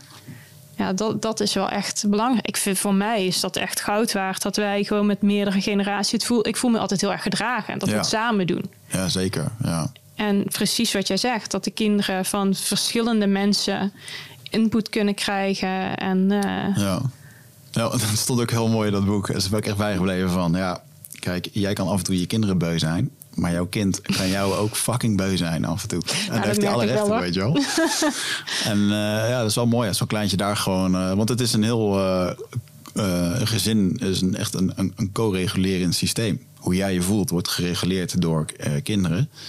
Um, en laatst werd ik er zelf ook mee geconfronteerd door mijn vriendin. Van ja, hoe jij je nu voelt, dat is de reden waarom die kleine nu zo, zo doet, weet je wel. Ah, ja, shit. Mega gevoelig voor stress en alles, ja. Kijk, en ik denk dan, ik ben daar dus niet zo kritisch op dat, uh, dat we het dus perfect moeten doen, want een kind voelt alles. Nee, maar meer om erover te communiceren wat er gebeurt. Ja. Hè, het is, ik vind het juist heel fijn en menselijk. Uh, en ik heb dat misschien vroeger zelf soms ook wel gemist, omdat het allemaal een beetje aan de vlakte en we mhm. hebben het nergens over. Om gewoon te zeggen, het, uh, mama had een hele drukke dag. Uh, ik ben wat gestrest. Of ik heb te kort geslapen. Dat je het uitlegt. Want je merkt gewoon dat kids daar zo voor openstaan. En dat wil niet zeggen, het is wat anders als je problemen bij je kind gaat dumpen. Dat moet je niet doen. Maar je menselijkheid laten zien. Ja, ik denk zelfs een keertje. Is goed. Ruzie maken is een groot woord. Maar je kan best een keertje woorden hebben of het niet eens zijn met elkaar. Uh, wat, wat, vaak dan hoort is, ga jij maar naar boven, is even, of hè, net doen of het er niet is, maar gewoon die discussie hebben. En dan wel eens die kleine dan zegt, die zegt dan stop met praten. ja, mijn papa en mama zijn het even niet met elkaar eens, komt straks wel weer goed, weet je wel. Maar nu is dat gewoon even zo. En dan uh, het is wel goed om te laten zien, uh, ja, dit zijn gewoon gevoelens, dit is er gewoon. En we komen er ook weer uit. Dat vind ik ook. Ik vind dat dus juist heel goed. En ik denk ook dat bijvoorbeeld, dat is wel iets wat ik ook van vroeger heb meegekregen. Mijn ouders konden echt wel eens een flinke discussie hebben. Maar ik heb dus ook geleerd van, je bent er voor elkaar onvoorwaardelijk. En dat betekent niet dat als je soms even niet met elkaar eens bent en een discussie hebt, dat, dat het dan klaar is. Of hè, dat, uh, dat dat onoverkomelijk is. Of dat het altijd pijs en vrede moet zijn. Ja ik vind het zelfs een teken van liefde dat, je, dat het je nog aan het hart gaat wat er in de ander omgaat. Hè, of ergens iets van vindt. Mhm. Denk ik, Jordan Peterson zei dat trouwens laatst in een clipje heel mooi. Die zei ook van eigenlijk wil je dan een relatie heel veel rust is met af en toe een flinke uitspatting, dat je weer even met elkaar incheckt. Ja. En ik vind dat dus ook, hè, eh, nogmaals, grote ruzies zou ik nooit doen met kinderen erbij. Hebben we gelukkig ook niet zozeer, maar een discussie is toch heel goed. Of laten zien dat je moe bent, of een keer verdriet hebt, of gestrest bent. Uh, net zoals zij dat mogen doen. Kinderen hebben dat ook. Die gaan ook gekke dingen doen als ze moe zijn, of even hmm. uh, het niet zien zitten. Ja. ja, mooi. Mooi. Is er, uh, uh, is er nog iets wat jij uh, mensen die vandaag de dag ehm, nou, die je mogelijk kan helpen. Waarmee eh, kan je ze helpen? Waarmee eh, natuurlijk met je boeken, met eh, de app. Maar zijn er mensen die... je gaat binnenkort een programma lanceren, zag ik. Daar kunnen mensen zich nog voor inschrijven. Ik doe één keer per jaar doe ik een programma open. Oké. Wanneer gaat heet dat dus live? Fuck It. Doen wat je echt wilt. Oké, nou, Ja. sluit mooi aan. Ja, begint eh 5 juni begint de coachingsweek. Oké, Dus dat is binnenkort. Maar ehm, dan gaan we zorgen dat die voor die tijd... Ja, dat lukt nog. Ja. ja, ik denk wat, wat mijn doel voor mensen heel erg is, is vooral dat ze mij niet nodig hebben. Mhm. Ik probeer mezelf altijd eh, vooral niet onmisbaar te maken, zoals je dat eigenlijk moet doen als je een soort van guru bent of eh, coach van heel erg je, je moet aan mij hangen, want dan lukt het. Maar vooral te kijken hoe kan jij zelf de tools in handen hebben om de veranderingen te creëren die je wil. En eh, ik, voor, mij, voor mij is de kunst altijd om mensen realistisch naar zichzelf te laten kijken, denk ik. Ook juist eh, iets trotser te zijn en blij met wat er allemaal is. ja. Want natuurlijk kan er altijd meer en beter en anders, maar het hoeft niet altijd zo te zijn. Ehm, en te kijken wat je vandaag kan doen, zodat je je morgen wat beter voelt. Vooral niet te groot maken. Mooi, mooi. Mooie eh, eindboodschap. Dan gaan we daarmee eh, mee afronden. Ik wil jou in ieder geval bedanken dat je naar de studio bent gekomen. En eh, nou, ik wil ontzettend mijn respect uiten naar wat je aan het doen bent. En eh, ja, ik, ik bewonder het naar het pad wat je eh, beloopt. En ik, eh, ik laat het een mooi voorbeeld zijn voor mezelf. Dus ik hoop... eh, Ik bewonder ja, je interview skills. Superleuk gesprek over van alles en nog wat. Dankjewel. Ja, Super. gedaan. En eh wellicht tot de volgende keer. Eh, luisteraars, ook bedankt voor het luisteren. En eh, tot de volgende.